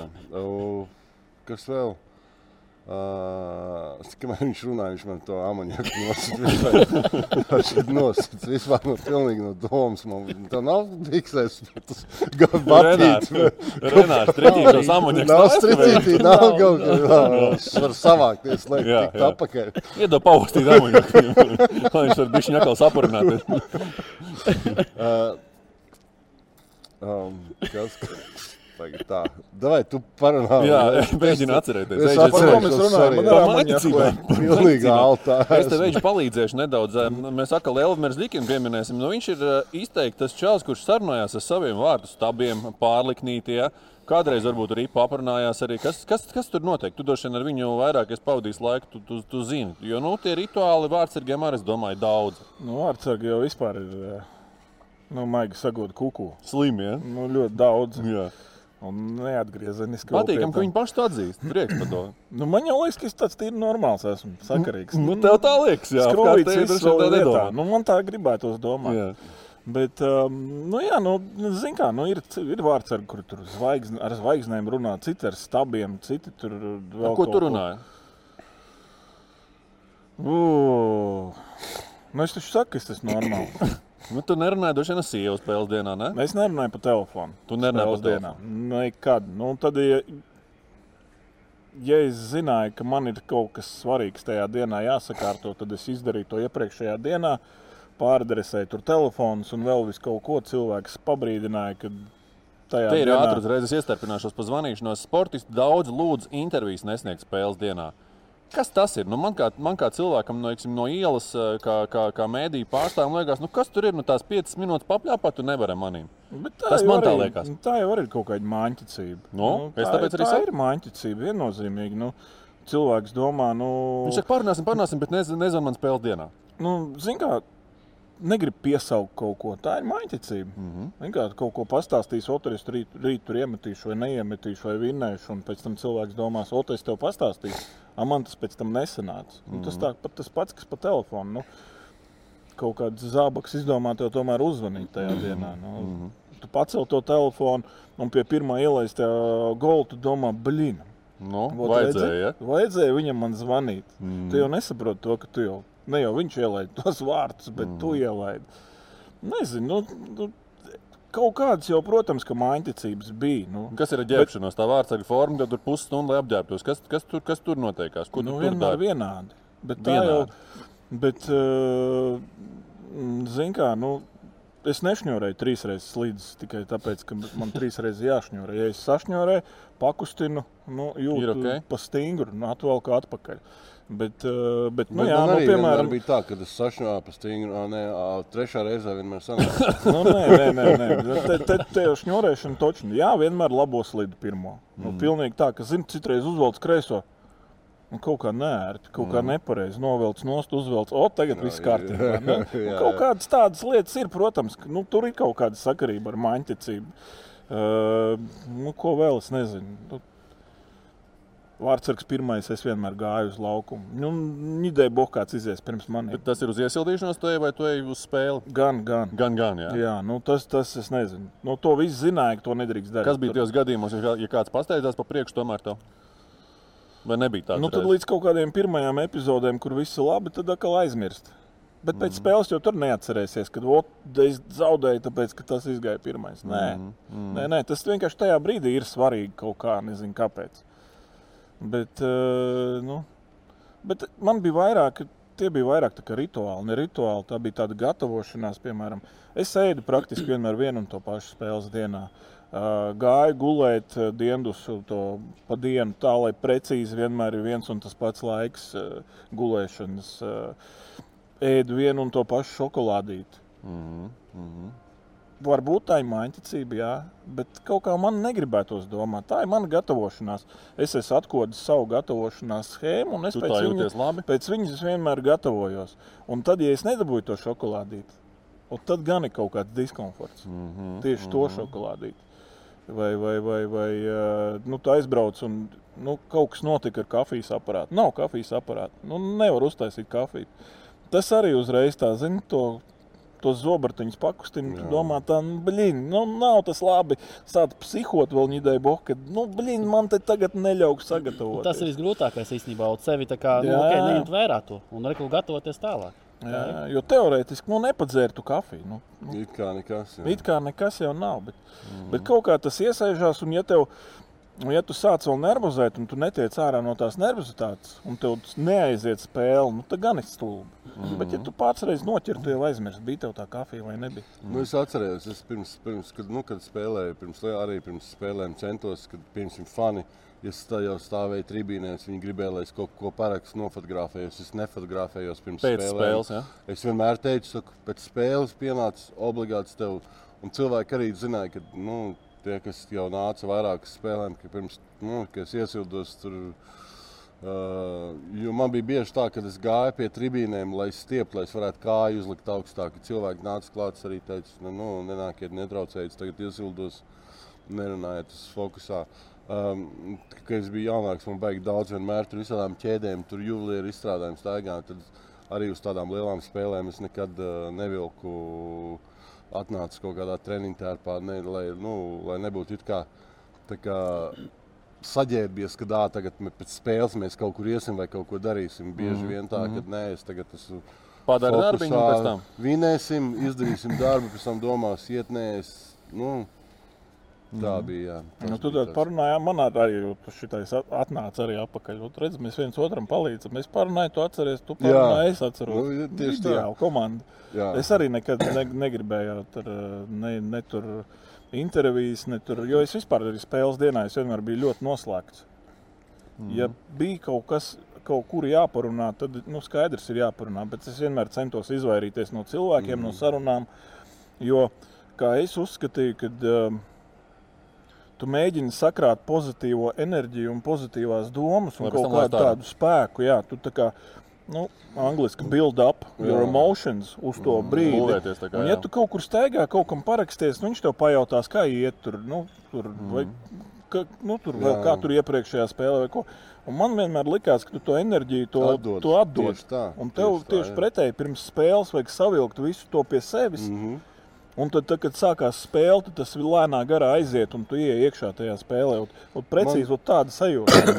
Man to universitātē, starp citu, treneris, kas bija Bills Beino, viņš teica, viņš saka, es jau, viņš saka, viņš saka, es redzu pirms spēles, man tikai atliek stējiem pastīties, es jau redzu, vai tu esi sagatavojies, vai kāda tev būs šodien spēle. Viņš saka, ka tu noslēgts, ka tu nevienu nerunā, ka tu esi tādā, viņš saka, Fokus, es, es par tevi neuztraucos. Ja tu tur staigā ar kādu sarunājies, kaut ko, ko, viņš saka, tā, tad es mazliet domāju, kā būs šodien. Jā, varbūt Viņš- labi, varbūt slikti. Jā, varbūt labi, varbūt slikti, Jā. bet viņš saka, ka es tev redzu, ka tev tas game face on, ka esi tāds nu, dusmīgs, nesmaidi nevienam tur, nu, neko tur neāksies. Nu, bija bieži, cilv- ļoti bieži cilvēki baidījās no maniem, jo es vienkārši gāju garām un skatījos uz tevi, tā kā es ienīstu. Jo es jau, es jau ienīdu jau visus. Nu, Tad savā galvā es ienīdu. Nu, Tu biji tāds labā ziņā slepkava vai ne uz spēlēm? Nekas tur labs nebija. Nekas tur labs Jā. nebija jo, Nē, nu, jo tas, ziņā, tas bija ziņā- man trīs sekundžu laukums, un, ja tu mēģinātu tur ienākt, es darīšu visu, lai es tev liktu saprast, ka tas, tas nav tev, tas ir Mm. manējais. Un, Un te mēs varam atklāt, pirms raidījuma Kāmbis atnāca uh, savā basketbola formā. Nu, mums, mums ar Eģi palika bail. Es teicu, man būtu pret Kāmbi bail iet laukumā. Eģi, piekrita, vai ne? Es Eģi, teicu, ka es viņu tagad, zin, kā, basketbolu. tagad klausies, te pirmo reizi parasti nāk, zin, kā viens, tagad es esmu atnācis trīs, cik man tas ir. Daudz ir. Četras kambals. Pirmo reizi, pirmo reizi mūžā uz formas, kuras es pats uz formas. Mm -hmm. Klau, par Ļoti mājiņticību, par mājiņticību paturpinot. Uh, Rituāli, ja? laikam Renārs pirmais, pirmais piesauca to vārdu, tie ir rituāli kaut kādi. Kas ir tie rituāli kaut kādi, teiksim, eh, nu, es zinu, piemēram, Ernests Gulbis, viņš paņem rokā pirms sērijas divas bumbiņas, tur pavirpina, tad viņš vienu atmet nu, nost, un viņš katru reizi pirms katras sērijas dara vienādi. Es domāju, ka tev sodiņas metot arī bijis līdzīgi, vai ne? Trīs reizes piedriblē, tur apgriež bumbu, vai Protams, protams. kas, protams. kā, kāda bija tā tā formula? Ah, Man bija ļoti vienkārši. Es trīs reizes pieredzēju, kaut ko savā galvā pateicu. To es nevienam nevaru teikt, ja man būtu vārdiņš, sorry. Mm -hmm. Un tad met iekšā. okay. Okay. Eģi, tev e, izējot laukumā, tu tur noteikti ledu, tur patīri kaut ko. Elvis, teiksim, tur pa katru vārtu stāv busi, tur pieiet pie pārlikiņa, kaut ko tur paklanās vai ko. Ar kaut kas tāds tev bija, tie ir rituāli. Jo tā visticamāk, nu te ir droši vien, ka baigi šaura tā līnija starp mājiņticību un rituālu, vai ne? Nē, nu, es pamanīju, vārds arī tīri to sniegu. Jā, jā. Jā, jā. Nu, tas var būt tāds kā tā rituāls.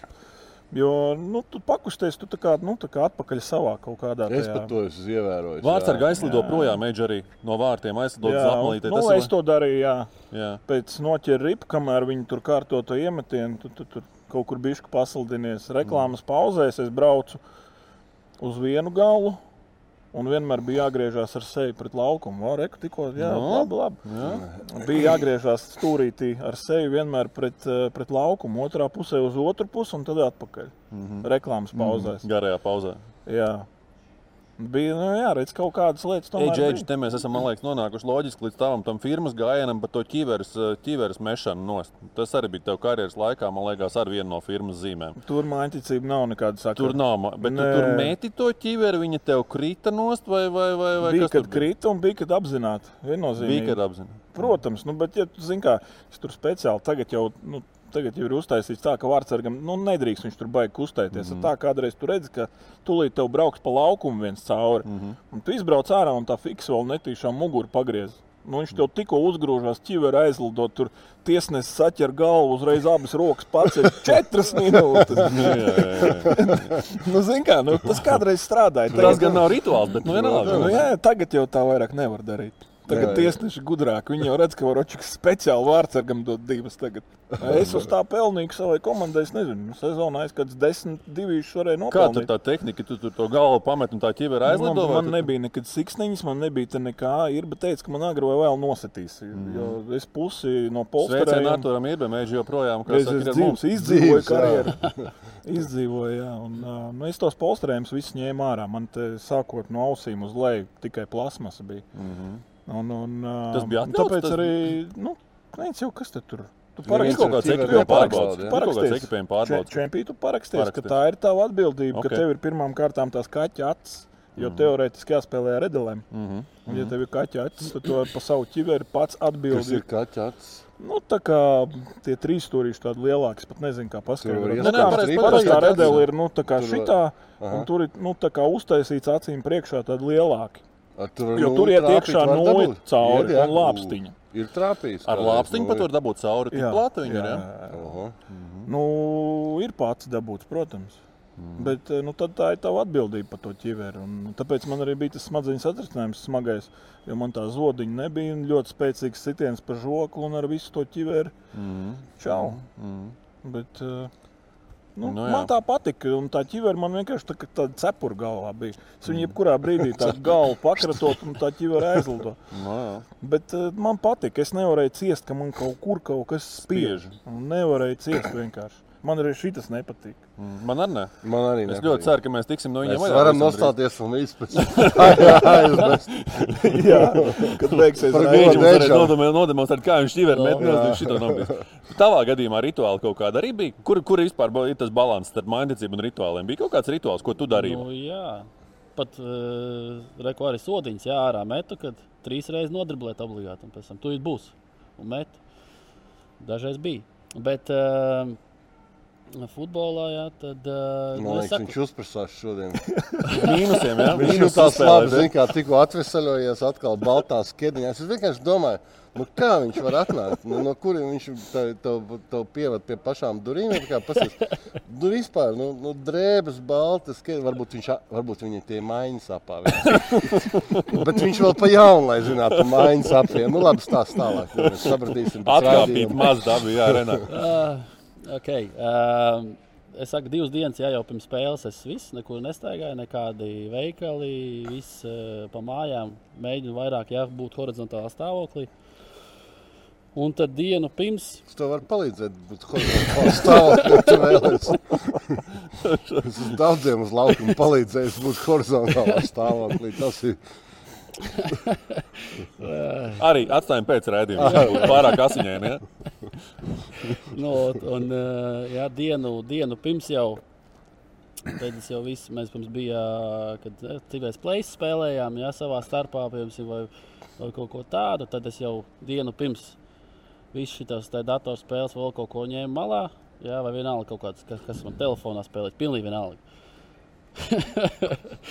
un, uh, Nu, tu man arī esi tagad. Nervozē čalīts. Nē, es nedaru, tu man esi ārā. Es, es viņu saprotu pilnībā. Dienu pirms spēles, jā, jau viss miers, jā, neko. Un tad eh, spēles dienā noteikti jā, bez telefona, lai es ne ar vienu nerunātos, lai man neies neizsist ārā no sliedēm. No rīta bija brokastis, pēc tam uh, pauze, jā, lai kaut ko negribējās, tur nezinu, vai gulēt, tā kā vēl kaut ko. Pauzē es vienmēr varu teikt, tīrīt dzīvokli, jā, vai, vai kas man tajā brīdī bija. Uh, lai neko nedomātu, ne seriāli, nekas vienkārši tīru, ja savā nodabā ieslēdz mūziku. Tad, tad pēc tam es gatavoju jau pusdienas. Pēc pusdienām jā, bija uh, pusdienās praktiski vienmēr viens tas pats. Pēc pusdienām diendusa, jā, ko Edgars arī teica, obligāti diendusa. Ja es neizgudros labi, tad diendusā vai kaut kādīgi nevarēju iemigt, tad man sāk besīt ārā. Tas varbūt tāda manticība vai kā. Uh, un tad, uh, ja es pieceļos, biju sagatavojis dušu, vēl kaut ko, beigās obligāti smaržas vajadzēja. Un braucu pakaļ kafijai, pasēdēju mierīgi un uz, uz spēli. Un tad es gatavojos pats, un beigās, pirms, pirms iet uz iesildīšanos ar komandu, tad es parasti gāju kaut kādu telpu, ja izslēdzu gaismu, kur man neviens neaiztiek, noguļos, ieslēdzu kaut kādu mūziku vai austiņas, kaut ko uzlieku virsū. Tad es kādas minūtes, 5, 10 tā vienkārši paguļu, padomāju, mierīgi izslēgt gaismu, lai man neviens netraucē. Nu, nu, tad mm. viss pārējais, ko es teicu, tur jā, labo kāju uzkāpt uz laukumu un Ožamais spirts. Klau, noslēdzot šo tēmu, treneru mainticības. Nu, tās arī droši vien jūs esat novērojuši, ko treneri tur dara, nedara. Es atceros, ka pirmajā sezonā, liekas, ka Jurijs Gājos teica, ka Starkovs uz, uz spēli savam autobusu šoferim pateica, tev jābrauc laiku pa vienu ceļu. Ja, tur ir, ja mēs braucam tur, teiksim, uz Vēnspili, ja, tad uh, tikai tur pa vienu ceļu, tur tu nogriezies, tur tu apgriezies, autobusu ar lietas, tur tādā stāvoklī, brauc atmuguriski, brauc uz priekšu, šitik, šitik pat, teiksim, tā slimi, ja es gribētu teikt. Es neatceros īstenībā, ka tā bija. Varbūt es tā nepiefiksēju. Nu, tā, bet, bet, bet, Varbūt Žiga vienkārši izdomāja. Nē, nu, viss var būt, ka tā, tā bija. Es ceru, ka Žiga neizdomāja. Bet, piemēram, Dienvidāfrikā, ja mēs pēc katra treniņa, pēc katras spēles, jā, visi aplī. Un, un, un tad tur lūdzās, jā, visi kopā. Uh, tad parasti viens spēlētājs vai treneris ja kaut ko saka komandai, mm. ja novēlējumi vai vēl kaut ko, jā, lai, lai viss būtu ok. Uh, pirms spēlēm, ies, pirms iesildīšanās, jā, tas bija tāds, bišķi, tāds izbrīnīts. Čāļi sāk dziedāt, un mūzikas nebija parasti. Bet viņi vienkārši paši sāk dziedāt, un uz iesildīšanos, ja kamēr no ģērbtuves līdz laukumam, viņi visu to ceļu, visi iet kopā, savācās un sāk dziedāt savus dziesmas. Ko viņi tur dzied? Nu, es pat nesapratu, ko viņi dziedāja. Tas nav ne angļuiski, tas ir viņu valodā kaut ko tur. Es vienkārši tādu kumba, jā. Jā, jā visu kopā. Un sākumā es domāju, ok, tas šitajā komandā skriež pretī no tā gaitiņa arī nāk vēl viena komanda. Viens par to otru tā dzīve. Likā, labs, labs, tas, tas tāds bija. Jā, un, uh, nu, tā kā jaunzēlandieši. Jā, jā, jā. Kaut ko savā, jā, savā, savā tur, mm. grupiņā. Nu, un tad vēl jā, Jelgavā bija preses konferences un uh, ar treneru Kubarievu. Mēs bijām un tur kaus pa vidu. Ja, un tad, uh, piemēram, jā, bija Malēzijā, mēs, kad Malēzijā bija tā, tāds tā, tāda rituāls, ka pie, kausam pirms, pirms spēles vispār nav jāpieskarās. Ja pieskarās, tu zaudēsi, es varu teikt. Nu, tad uh, es, es tā pieņēmu, ka tā varētu būt. Un pirms spēles, vai pat tādā preses konferencē, man treneris Kubarīs saka, pieskaries obligāti. Es saku, vecīt, tā kā, nu, es neskaros pār, nu, nevajadzētu. Viņš saka, nē, nē, ja pieskarās pirms, pirms spēles, ja preses konferencē, viss būs uzvara. Mm. Es domāju, nu, labi, ja treneris zina, nu, labi, pieskaršos. Nu, zaudējam. nu, tās reizes to es neskāries klāt. Nē, man nav bijis iespēja vairs. Beidzu spēlēt. Ah. Kas par treneru, traki treneru mācību ziņā ir kaut kāds tāds kaut kas, nu, pilnīgi slims vēlreiz. Vai spēlētāji to nepamanā nemaz? Un es atceros, man trenerim arī universitātē viņš stāstīja, kāda viņam tur bija tie visādi pasākumi pirms spēles, ko var, ko nevar. Bet es, es neatceros, es vairāk tā neatceros. Es neatceros par treneri, kas būtu rītīgi mm, kaut ko baigi mācīgi darījis. E, noteikti, kad ir. Noteikti. Nu, kā, nu, mm. Daudz treneri bijuši spēlētāji, un tie, kas nav bijuši spēlētāji, tie droši vien vēl mācīgāki vēl vairāk kaut kam tic. Kā, mm.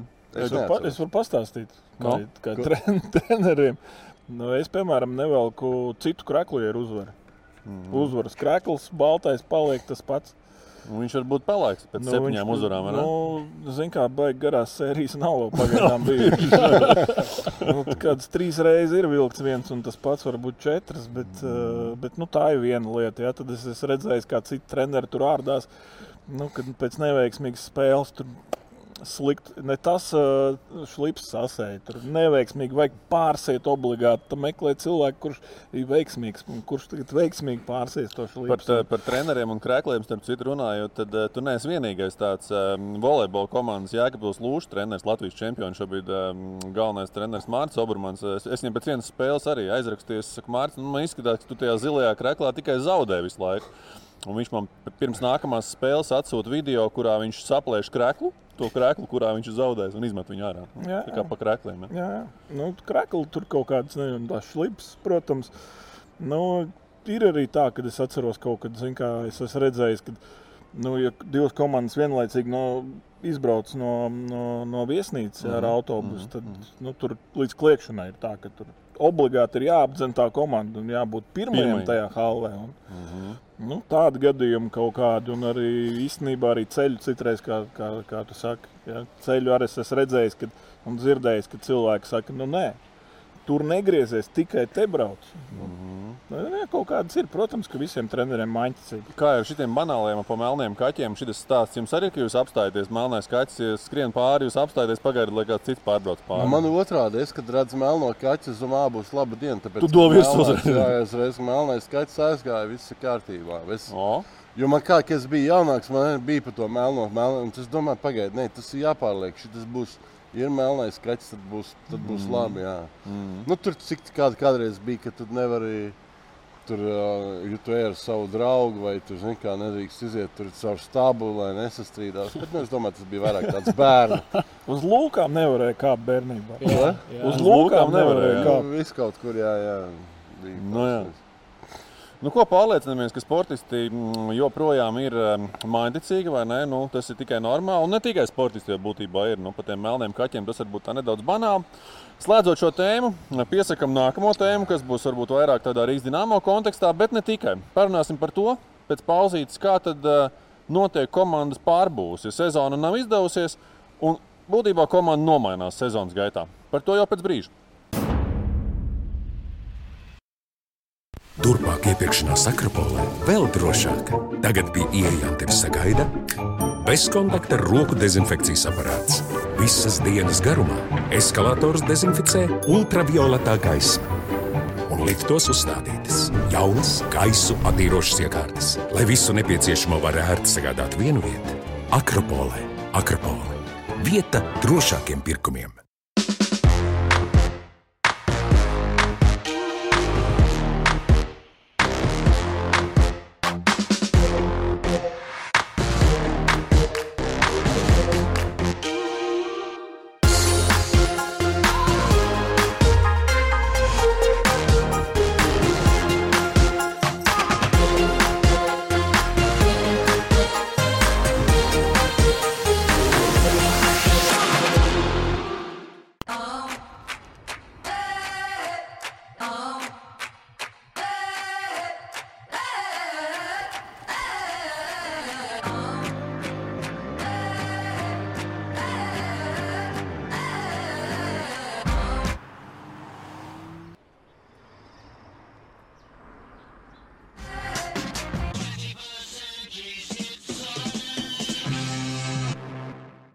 Mani dīvainie kaimiņi. Kopš man ir GO3, kaimiņš sāk šķist dīvaināki un dīvaināki.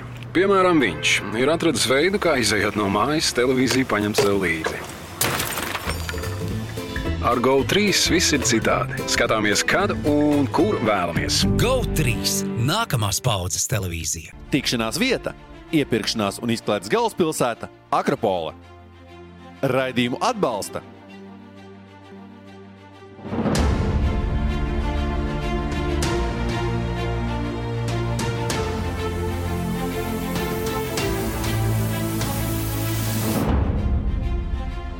Joprojām esam iepirkšanās un izklaides galvaspilsētā, Akropolē. Un eh, mūsu raidījuma šīs reizes noslēdzošā tēma - komandu pārbūves sezonas laikā. Un, nu, šo tēmu esam, protams, izvēlējušies Rīgas dīnāmo kontekstā, kas eh, sezonu iesāka ļoti nesekmīgi, turpina to, var teikt, vēl nesekmīgāk, un droši vien, tā arī noslēgs. Eh, bet nu, kaut kādas izmaiņas notiek, pārbūves notiek. Un, nu, kolēģi, jūs droši vien esat bijuši līdzīgās situācijās. Eģis noteikti vēro šo sezonu krietni vien tā varbūt zem palielinājumā stikla, jo arī komentēja Rīgas dīnāmo spēles, vai ne? Un tu to visu redzi. Tu tāpat noteikti parunājies hokeja saimniekam, kas tur notiek, vai ne?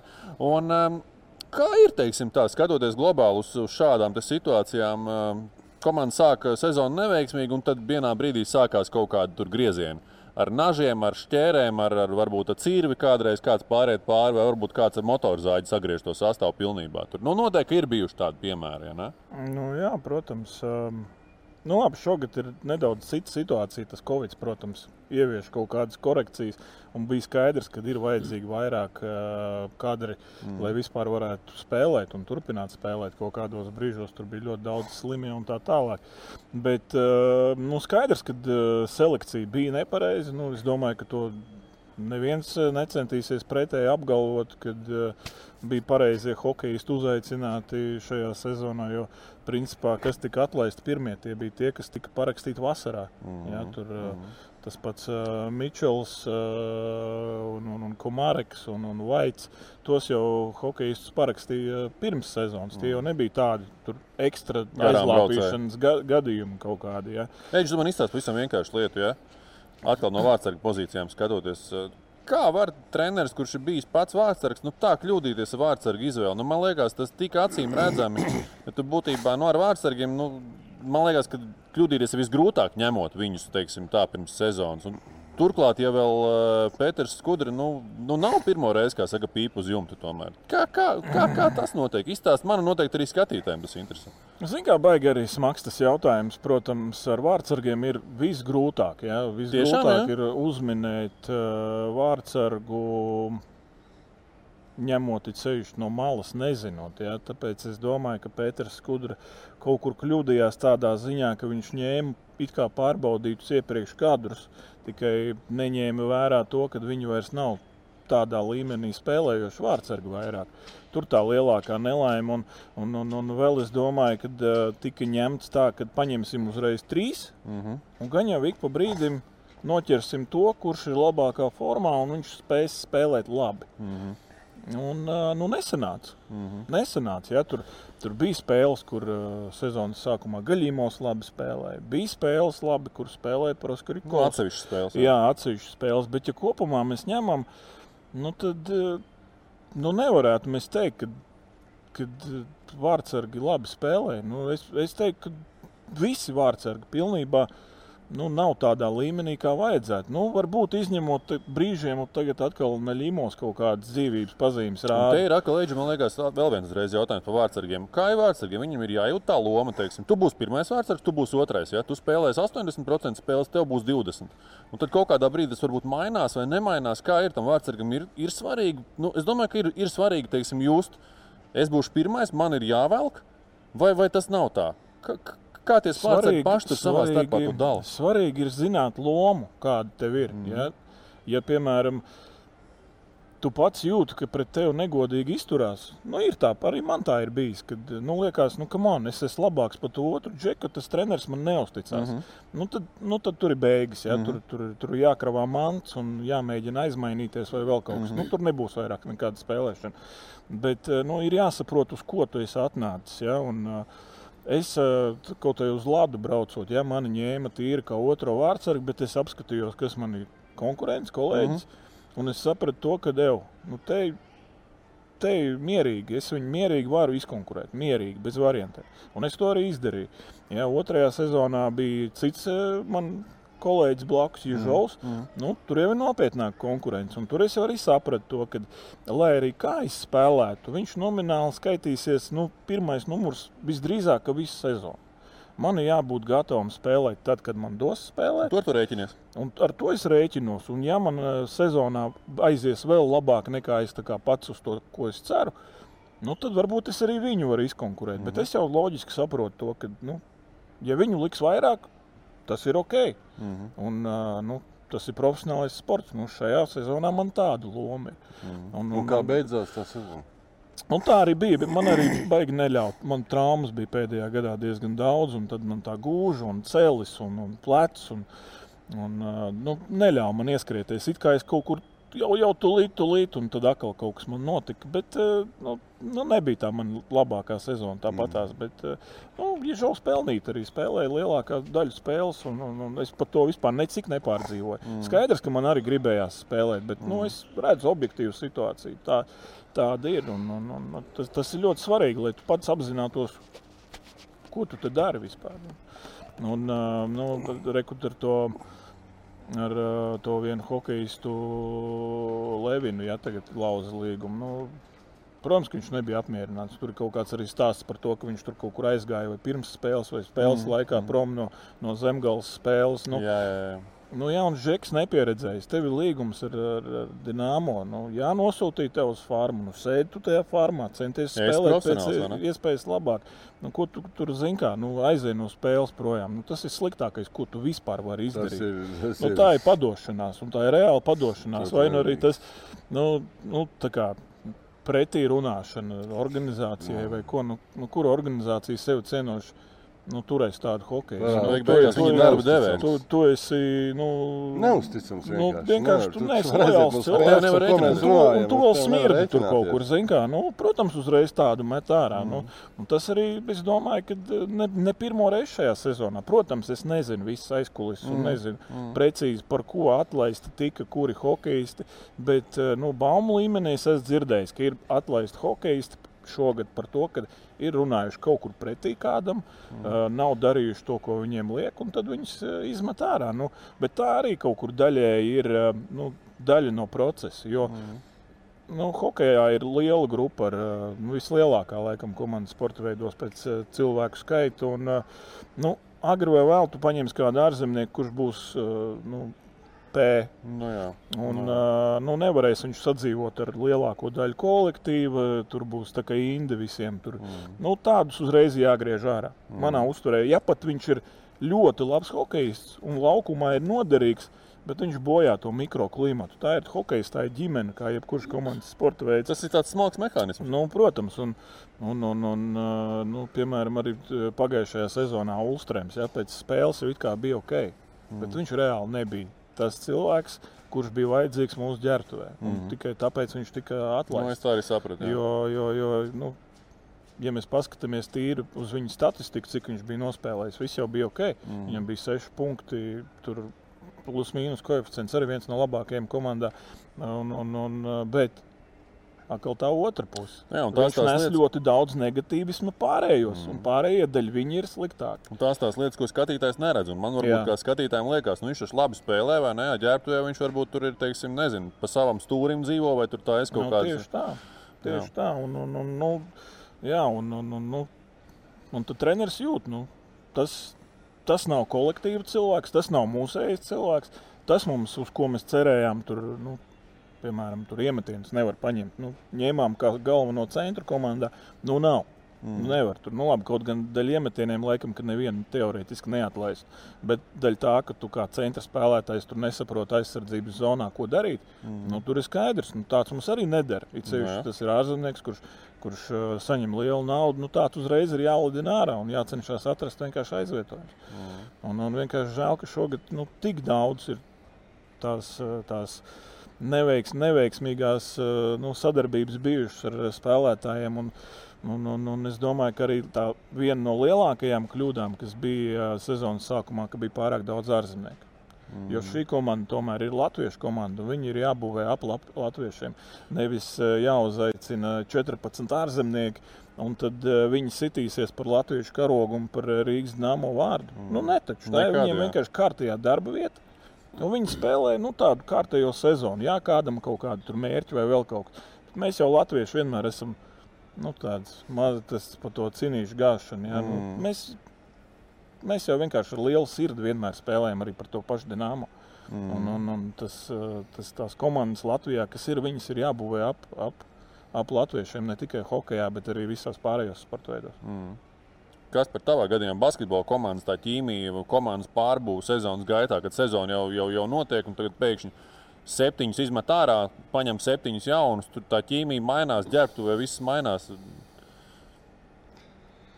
Nu, jā, es arī spēlēju tādās komandās, kur nu, varbūt kādu vienu spēlētāju atlaiž vai divus. Tas ir normāli. Nu, paņem jaunu kaut ko, tur grib uz plēsoņiem, tur kaut kādu stiprāku vēl. Tas, ir, nu, tas, tas, tas nav nekāds baigais noslēpums. Bet es esmu spēlējis, arī spēlējis karjeras beigām, vairāk jau spēlēju Leisgala komandā, kad tur atlaiž kaut kāds 3, 4 spēlētājus mm -hmm. un jaunas vietā, treneris jaunas vietā. Nu, tas parasti tas, jau saprot, ka tas ir tas pēdējais izmisuma kliedziens, kad mm. vai nu būs, vai nu nebūs. Ugunsgrēka dzēšana kaut kāda. ļoti bieži, ļoti bieži arī tas. Nu, nav, jo nav tev vairs tik daudz laika, lai iespēlētos, lai kaut ko baigi daudz samainītu. Citreiz nostrādā, citreiz nostrādā. Um, nu, Protams, kā, kad. Uh, Bet parasti jau tāpat ir pa vēlu. Parasti jau tāpat ir pa vēlu. Jā. Nu, sanāk izlabot nedaudz to, to kopējo ainu, jā. bet uh, parasti nu, jau tāpat ir. Ir tā, ka, jā, kad, kā, kā Edžers teica, kad ir, ir, ir kādreiz kad kāds spēlētājs, un parasti tas ir ārzemnieks, kas ir atbraucis un kas, kam izrādās, ja viss ir pie pakaļas, un viņš tur, mm. zin kā, tur visus tur sūta trīs mājas tālāk un domā, ka viņš ir gudrāks par treneri un tur kaut ko mēģina. Un, Bet katra bumba tur ir viņa rokā, nu, tiek, tiek izlaista tikai no viņa rokām uz grozu, un tur viņam komanda pie pakaļ. Viņš pēc spēles priecīgs zaudēs, tur skatās savā stat, statistiskā, foršas iemet 25 priecājās, punktus ja? un priecājās. Un tie pārējie, mēs jau cilvēki skatās, un liekas, ka man vecīt. Nu, ir, mm. ir, komanda ir priecīga, ka kāds ir aizgājis. Nu, ir tādi momenti. Un tad kaut vai tu pēc tam nevinēja tik daudz, bet ja tu dabūji kaut kādus vēl foršus čaļus ar kopā, jūs mēģiniet sisties un zin kā. Tas mikroklimats uzlabojas. Jūs vismaz zaudējat, bet zaudējat visu kopā un zaudējat ar tādu. Nu, Šis ir, manuprāt, cīņ... šī brīža dīnāmā vai ne? Piemērs, tipiskais, vai ne? Cīņas spāra, bet uh, pa lielam ļoti reti sanāk kaut ko saglabāt. Tā, nu, var, tas varbūt ar domu, ka pieņemsim lai tā komanda tur galīgi neizkristu kaut kur un galīgi viss neaiziet sūdīgi. Un tiem vietējiem varbūt spēlētājiem, kuriem dažiem ir vairākiem gadiem kontrakts vai kas, lai mēģinātu organizāciju kaut kā saglabāt, lai galīgi neizgāstos. Bet parasti mm. neko tas baigi. Tā tabulā tas nekāda liela starpība, man liekas, nenes. Mm. Renāri, ir, ir bijuši gadījumi līdzīgi? Ķīmiskā tīrība. Lai gan es es atceros, kad, kad bija tas, tas bija laiks, kad spēlēju Turcijas, Turcijas telekomā. Un tad, lai es varētu pāriet uz kādu citu Turcijas klubu, man varēja beigu izpirkšanas maksu pra, prasīt. Un tādā gadā es tur mazāku naudu citur neparakstīju. Beigās bija kaut kāds janvārs. Un tad man aģents paziņoja, ka jau Turcijas otrā līgā komanda grib tevi ņemt. Es domāju, kas par komandu. Viņš saka, ah, nu tā tā komanda, kur spēlēs, viņi tev atlaidīs tikai tā ir sūdīgākā otrās līgas komanda. Un, ja viņi zaudēs vēl vienu spēli, tad viņi izskatīs no otrās līgas. Mm. Un tad es atnācu uz to komandu, un vēl viens spēlētājs atnāca un mums pietrūka. Nu, Kaut kāda pēdējā sekundes, kaut kādu uzvaru. Mēs vinējām no, no nākošā riņķī, no 17 spēlēm, 14 vai cik. Nu, mēs gandrīz tikām plēfos. Mēs vinējām visas komandas, kas pēc tam vinēja čempionātu. Nu, pilnīgi viss. Mm. Tas, tas sanāca tā, bet nu, Nu, reti tā gadās, ja? Tas bija ļoti reti, jo mums sanāca ļoti suprīgs mikroklimats. Mums bija, jo tie spēlētāji man respektēja, pat cik es biju. Nu, tas tā nebija īsti mana līmeņa līga, varētu tā teikt. Nu, nu, es nezinu, ko nozīmē. Nu, nebija, jā. Un vēl kas ārzemnieku arī parakstīja, pat kluba prezidents visu laiku nāca un jautāja, cik prēmiju dot, vai ko dot, vai nedot. Nu, es jutos tāds tā kā ļoti liela atbildība nes par to komandu. Tad mēs uztaisījām suprīgu. Pat treneris, pat treneris nāca jautāja padomus. Mēs uztaisījām suprīgu mikroklimatu. Tur ceļiem pat nemaksāja. Mēs pat netrenējām. Mums bija nedēļas, pirms spēles mēs, mēs atnākam uzspēlējam 5-5. Staigājot vienkārši ļoti gudri kopā, visi spēlējot. Tā kā visi viens otram uzticējās pilnīgi. Mm. Tad, tad mēs vinējām. Bet tā parasti tas, tas, tas notiek vienreiz simts gados. Varbūt. Mm. Sorry. uh, Nu, par, par, par tādiem mums vispār uh, bieži vien ir, ja, kad uh, ārzemnieks atbrauc jau uz, uz, uz, uz Latviju, tad viņš viņu uzskata, nu, ko tas šeit ir.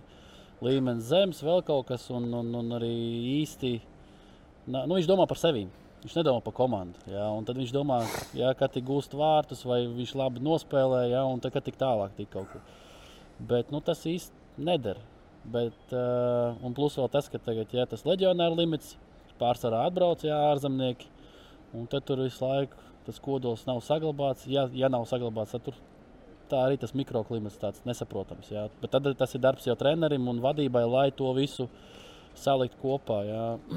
Kad uh, biju arī Čehijā, jā, tur varēja pat vietējais spēlētājs, kurš jau bija tajā brīdī gados, jā, veterāns. Un te vienreiz aizgājām, jā, kaut kur pasēdēt. Mums reāli negāja labi vispār komandai tajā brīdī. Un aizgājām pasēdēt, un viņš tā kā viens otrs dzēriens, un viņš, dzird, viņš saka, vispār tā treneris ir kļūdījies, vai vadība ir kļūdījusies, man jābūt kapteinim, vēl kaut ko. Nu, šī tādas lietas, es klausos viņai, es domāju, blēņ, nu, vecīt, nu, ja tu neesi kapteinis, tad neesi, bet tu tev jau vienalga, ka tev ir apsēja vai nav apsēja. Nu, tev jābūt līderim. Ja tu nevari būt līderis, tad kaut kas nav kārtībā. Un, ja tev ir nezinu, cik tie gadi, ja, un tu raud par tādu lietu, man liekas, ka kaut kas nav labi. Un tad tas viss mikroklimats tur bija tāds, kā bija. Un tad beig beigās mēs arī bijām tabulas lejasgalā. Uh, otrā komandā Čehijā es biju atbraucis, un uh, tur bija, es, ne, es neatceros, vai stāstīju vai nē, tur bija pārsvarā, es nezinu, kā tagad, bet tad aizēju kaut kur uz restorānu, jā, un tur pīpēju visu laiku. Un tur teikt, sasmats, viss tur nepatīkami atrasties. Beigās beig, domāju, nu kaut kādai vietai jābūt, ka tur nepīpē. Jā. Un te es vietējiem čaļiem jā, uzprasu.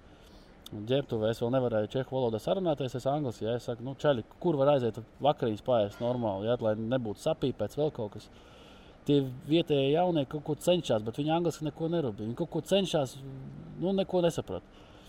Kapteinis, jā, mans arī konkurents Viņš tā paskatās manī. Un tad atkal siena tur, ja, pēc treniņa tur tos apels un neko neatbild. Pēc divām nedēļām es dzirdu, ka viņš ideāli runā angliski. Sanāk, viņš speciāli, kā, lai es nejustos labi, speciāli, jā, viņa konkurence, viņš man uh, kaut kādas jā, lietiņas ne, ne, ne, nu, neizpalīdz. Nu, un, uh, bet uh, nu, tad, tas ir tāds, ja, kā, kā komanda uzņem spēlētājs, ārzemnieks arī. Nu, tas man, piemēram, tajā brīdī likās, nu, Ja tu gribi rezultātu, jā, es saprotu, ka tu esi konkurents tavs, bet nu, tā ir tā. Tu gribi rezultātu kā komanda, nu, tad to ko kolektīvu, ja tu esi kapteinis, jā, īpaši, tad tev viņu jāsaliedē. Nu, tur bija tā, piemēram, ja, kad šeit Latvijā atbrauc pārsvarā ārzemnieki, nu, mēs diezgan tādi viesmīlīgi. Ja tu aizbrauc uz ārzemēm, tad reti, kur ir viesmīlīgi, tīpaši tur. Jā, bija Dienvidāfrikā, tur viss forši, jā, tur, tur bija laikam tādā ziņā vis, vislabāk, kā pieņēma. Mm -hmm. Kā ir tam, tiem grupējumiem? Kā, kā, kā panākt? Nu, ir kaut kāda, mēs jau runājam, saliedēšanās pasākumi, kaut kas tāds. Bet, nu, nu skaidrs, ka ja tur ir kā, teiksim, šogad Dienāmo komandā, ja, kur ir nezinu, septiņi Krievijā. Ja, seši ziemeļamerikāņi. Ja? Nu, tur ir neizbēgami tie grupējumi, man liekas. Un tur tu vari taisīt saliedēšanās pasākumus katru dienu. Nav tā? Es pilnīgi piekrītu, protams. Ir, ir. Es domāju, ka tā ir arī viena no tām problēmām. Jo Nu, ļoti bieži man komentējot, es arī teicu tādus vārdus, ka nu, komandai nav rakstura. Tā ir pirmā pazīme, ka viņi nav gatavi viens pa otru nu, sisties, cīnīties. Mm -hmm. un, un, tādā komandā nebūs rezultātu. Var būt viena spēle no piecām, viņi sitīsies kā komanda, bet pārsvarā jau tā nebūs. Īstermiņā kaut kādā. Nu, ļoti īsti, tā arī ir šogad. Paskaties, tā jau ir. Mm. Visas kaut kādas spēles, kur ir jāvinnē, tur ir Nižņikāmska vai tur, nu, labi, nenoniecinot tur arī Severstaļu vai, vai, vai, vai tādas komandas, kas tur uz tā playoff robežas, bet tās Rīgai ir pa spēkam. Arī saliekot tos uzvārdus pretī abās komandās, nu ir pa spēkam. Tur, tur nevar vinnēt. Un tad kaut kādas tās lielās, tur Maskavas dāmo, tur Kazaņas Akbars, Sanktpēterburga. Mm. Rīga ir vinnējusi tikai dēļ tā, ka tajās spēlēs viņiem tā motivācija lielāka. Viņi kā komanda spēlē daudz labāk. Tur arī kādas iespējas parādās uzreiz. Mm. Bet kaut kādās tur, nezinu, nu, tā spēle pēdējā, kas bija pēd, nu, šī izbraukumā, nu, Nižņikāmskā, nu, viņa bija drausmīga. Komanda tāda pati kā Rīga, otrā pusē konferencē arī pēdējā vietā. Mm. Un pirmajā trešdaļā nu, tāda sajūta, ka viņi spēlētu pret Kanādas izlasi. Visus uz vieniem vārtiem rezultāts 3-0. Mm. Un priekš kam jūs braucāt uz to Nižņikāmas, ka vispār ja jūs negribat spēlēt pret viņiem? Mm. Nu, jā, pēc tam noteikti dabūja iekšās pārtraukumā, un tad 40 minūtes labi spēlēja un gandrīz pat atspēlējās. Mm. Bet tas rāda to, ka tur nav viss kārtībā ar iekšējo mikroklimatu un ka komanda nav gatava sisties katru dienu un pret, pret jebkuru pretinieku. Mm. Kur ir tie brīži, jūs jā, Renā, tur ir reāli jābūt? Ja kā Kaspars aizgāja uz komandu, jā, jābūt tādam nu, raksturam līderim, kas to visu savilks. Ja tur katrā grupējumā tad. Nu, jā, un tie grupējumi katrs skatās uz jā. sevīm, tad ko jūs, jā, jūs, jā. A, kāpēc jūs nenogulāties zem ripā, jā, kāpēc jā. tu neizmet ripā ārā no zonas. Bet tur jau ir tam visam kopā jābūt. Un jā. katram jāprasa pirmām kārtām no sevis, nevis no blakus sēdētāja. Nu, tad, arī, tad arī tas uh, rezultāts būs. Jūs visi teicāt, ka būtībā lielākoties tās pārbūves ir pa vēlu. Kas ir tas brīdis, kad ir jāsāk? Nu, lai nebūtu pa vēlu. Laikam, kas par teica, ja, par tiem, par tiem ugunsgrēkiem. Ja, ka, nu, parasti jau tas ir jau pa vēlu. Tas ir tīri tā, lai saka, pie, pieķūnētu to komandu, lai jau saka, sezonas beigām. Ka, būtībā kā šo, šogad nu, ir dināmā, tas izskatās. Parasti man liekas, ka, kad tas sakomplektēs to sezonu, sākās tā, tā pretsezona, pretsezona, ka tā teiksim, tur jau kaut kādas spēles Un, ja tu tre, kā treneris redz, ka kaut kas jau neiet kopā, Jāsaka, šķērēt uzreiz. Baigi, man liekas, ka nevajag baigi ilgi domāt. Ja tu redz, ka tur ir viens tur nu, basīšu kontekstā, dusmīgs sienu ķēdes un nevienu nerunā un bubini zem mēles un tu viņam zem, zem, zem, zem nu, un tu viņam kaut ko pasaki, un viņš jau tevi jau. jau nu. Tas ir cik 10 spēles, 12 spēles basīšu kontekstā sezonas? 15? Cik ir cik spēles, nu, atkarībā no kādā līgā, nu, atkarībā no kādā līgā, kādā komandā. Nu, Paņemam lielo tavu kaut kādu, nezinu, Spānijas gadus vai, vai, vai Krieviju, to pašu Turciju. Nu, tur jau tas. Man bija interesanti, starp citu, Krievijā, kad es spēlēju, es aizgāju uz Uniks. Kad es aizgāju uz Uniksu, es vēl biju precējies, man sieva bija melnā. Un, um, es aizgāju uz to Uniksu, un es jau teicu, ka es aizgāju uz to pirmo preses pasākumu. Tur komandas prezidents jau uzreiz krievis, nu, šito jau spēlētāju nevajag baigi daudz iepazīstināt. Viņš spēlēs tur un tur, un viņš jau tāpat būtībā kā mūsējais, viņš ir no Latvijas, viņš runā krievis, sāk runāt krievis. Un sanāca tā, ka nu, tur bija Šamāns Viljams, Aira Klārks, Kris Einstīs. Nu, Kris Einstīs vienmēr bija ar savu ģimeni, mēs tur baigi neticējām daudz. Uh, Šamāns, viņš bija tur savā vilnī, Aira Klārks, es viņu pazinu no Fenerbahčiem, nu kādreiz tā. Bet es vairāk, eh, vairāk kaut kā iegājos ar tiem krieviem, jo viņi uzreiz man paņēma, ka, zin kā, kas par savējs, viņš sarunājās.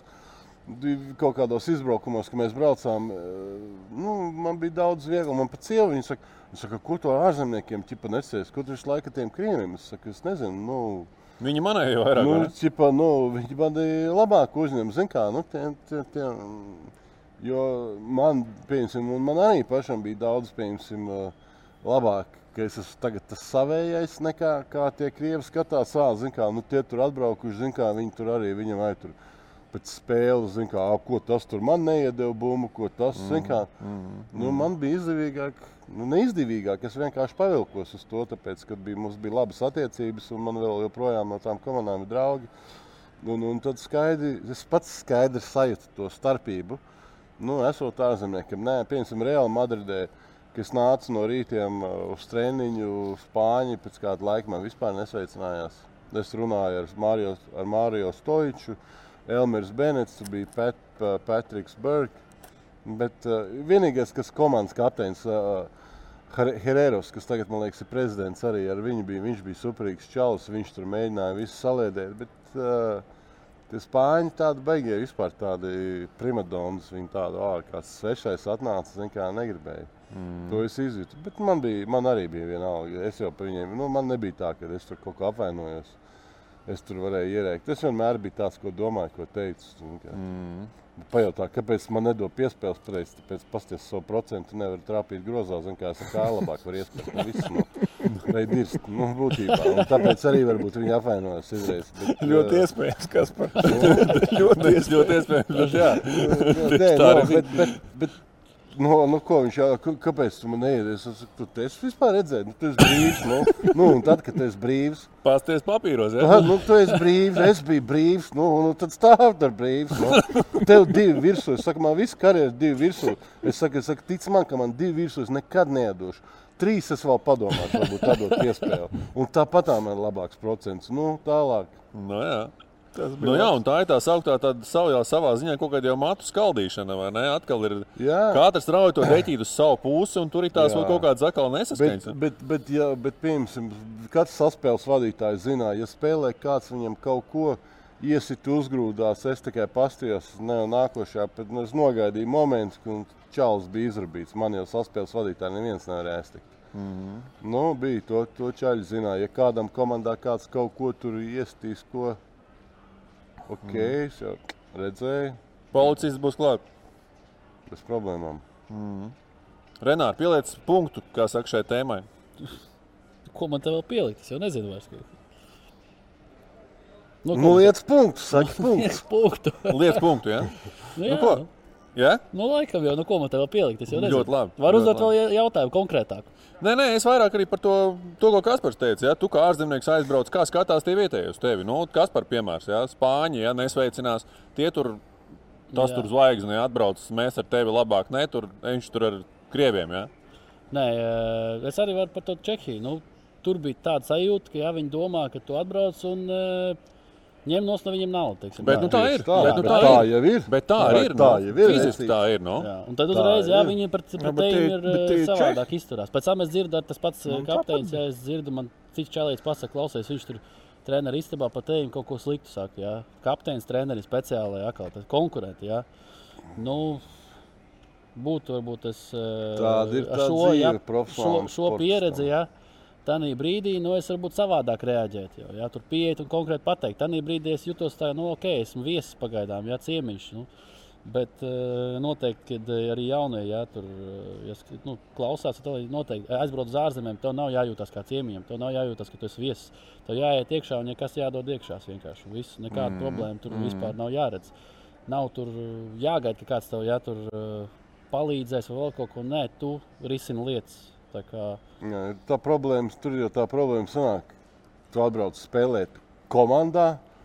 Kā tu vari būt viesis komandā, Jā. vai tu esi komandā, vai tu neesi komandā. Mm. Un arī tie viespēlētājiem, ne- tiem vietējiem spēlētājiem jāsaprot, ja atbrauc tas, viņš nav ārzemnieks, viņš, viņš dzīvo, viņ- viņš ir no citas valsts. Viņš ir viens no mūsējiem. Bet viņš ir viens no mūsējiem, viņš ir tā komanda, viņam ir jābūt. Tu nedrīkst mm. skatīties, ah, šis te atbrauc. Tev ir jā, un bieži vien, es pat teiktu, tiem, vies, tiem vietējiem spēlētājiem ir jābūt tiem, kam jāspēr tas pilnais solis, jā. lai parādītu tam ārzemniekam, jo viņš jau brauc un domā, atkal es tagad būšu. A, a, nu, no malas. Mm. Ļoti Cik pareizi, daudzreiz Kaspar. izmainās, ka tā komanda, Protams. tev, piemēram, Turcijā, kad es aizbraucu spēlēt, kā viņi mūs uzņēma, izrādīja, aizveda, paveda sievas, sievas aizveda, un tu jūti, tu esi komandā, un tad, tad, tad viss ir krūti. Tu ļoti bieži ir vainīgi arī, es varu teikt, ka paši vietējie spēlētāji. Mm. Nu, ne Ļoti- ļoti bet ir pareizi. jāspēr tas Ļoti solis. pareizi. Ļoti jā, pareizi. jā, jā. Tu eģi nobubināji pa Čehiju. Arī līdzīgs piemērs kā, Jā, kā Renāram. jā? viennozīmīgi arī. Jā. Man bija tā arī tieši tā, ka es kaut kā nejūtos, ka es esmu nu, tā, baigi mīlēts un gaidīts tajā komandā. Un, un uh, tad, kad visi padzirdēja to, ka es kaut kad tuvākajā laikā, pēc nedēļas, pēc desmit dienām, otrajā sezonā, ka man, uh, man aizmainīs prom uz Krieviju, kad, Viss bija čomi, ja? tad pēkšņi viss bija baigie draugi. Es, es vienkārši biju šokā. Bet, nu, kā, nu, kas kam, ka nu, es kaut kā pat, pat tām nācijām nu, neesmu lielā starā vispār, tāpēc, man ir dzīvē tādi pie, piemēri, ja pat pa Čehiem, pa, tur, pa Slovākiem. Nu, mm, nezinu, es, es ne, kaut gan. Sl Slovākijā man ir draugi visādi joprojām, bet uh, kaut kā es nezinu, man tie čehi kaut kā nav gājuši pie sirds. Un arī es acīm redzot viņiem. Bet, uh, bet, bet, bet uh, es par to, ko Kaspars gribēju vēl pateikt, mm. to, ka nu, un ir tiem vietējiem jāievelk tie ārzemnieki iekšā, un viņiem jāpalīdz iejusties un jārada tā, tā sajūta, ka viņi te ir vajadzīgi, ka viņus te novērtē. Un tā tālāk. Mēs, piemēram, arī kā dīnāmo treneri, mēs pirms sezonas aicinājām iekšā ve- vecos latviešus, nu, to kodolu, kas ir komandas. Un viņiem tā arī teicām, skaidri un gaiši. Palīdziet, iejusties ārzemniekiem. Paprasiet sievām, lai sievas piezvana viņu sievām, lai aiziet uz kādu restorānu, lai viņas ievelk iekšā visā tajā. Lai Bērni nav kaut tā, ka kopā, tribīnēs tur sēž mm. nu, trīs Jā. kanādiešu meitenes, piemēram, un nerunā ar latviešu Jā. meitenēm. Nu, tā arī ir komanda. Arī sievas ir daļa no komandas. Un, un, un tieši tāpat ar spēlētājiem. Nu, Aizēja vienkārši tāpat pajautā viņam, kā, viņam, kā viņš iedzīvojās, vai viņš ir atradis mašīnu, kur noīrēt, vai tev nevajag palīdzēt ar kaut kādu, nezinu, tur Mēbeles dzīvoklī. mēbelēm vai nu, jā, vienalga ko. Un tādā veidā nu, tie džeki iejūtās. un Tad viņi jūtās, ka viņi šeit ir piederīgi. Un Jā, tad viņi arī ir gatavi to Latvijas tēlu un to, to komandas nosaukumu nest tālāk pasaulē. Nu, ko, kolēģi, Renārs punktiņu nepielika. Darīšu es to, ja līkšu izsaukuma zīmi šī rādījuma beigās. Teikšu jums paldies. Paldies, Eģis, paldies, Kaspar. Trenējies. Tu esi joprojām izstāstījis, ka labā sportiskā formā. Garkalns Runčs, es saprotu, ka pēc tevis noilgojušies. Tu pēc viņiem arī. Obligāti, obligāti. Renāri, paldies arī tev. Paldies. Un tiekamies, tiekamies, draugi, jau pēc divām nedēļām. Kārtējā ceturtdiena būs klāta. Cerams, ka pilnā sastāvā, jo paši zinat, mūsdienās jau nekad neko nevar zināt. Tiekamies! Vislabāk! Čau! Labi.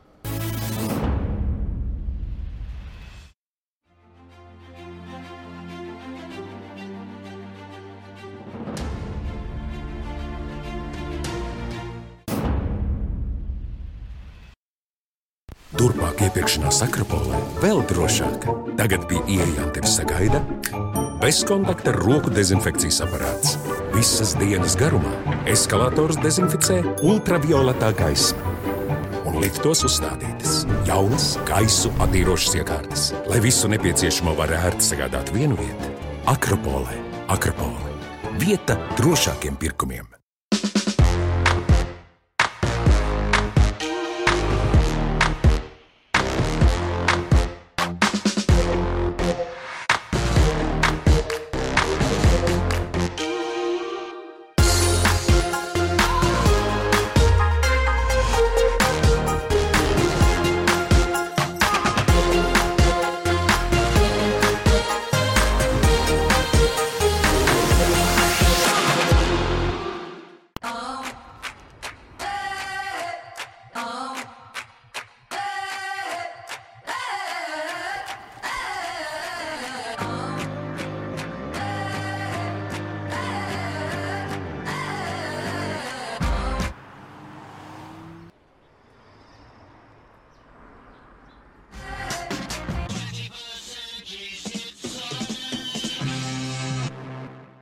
Mani dīvainie kaimiņi. Kopš man ir GO3, kaimiņš sāk šķist dīvaināki un dīvaināki. Piemēram, viņš ir atradis veidu, kā izējot no mājas, televīziju paņemt sev līdzi. Ar GO3 viss ir citādi. Skatāmies, kad un kur vēlamies. GO3 nākamās paudzes televīzija.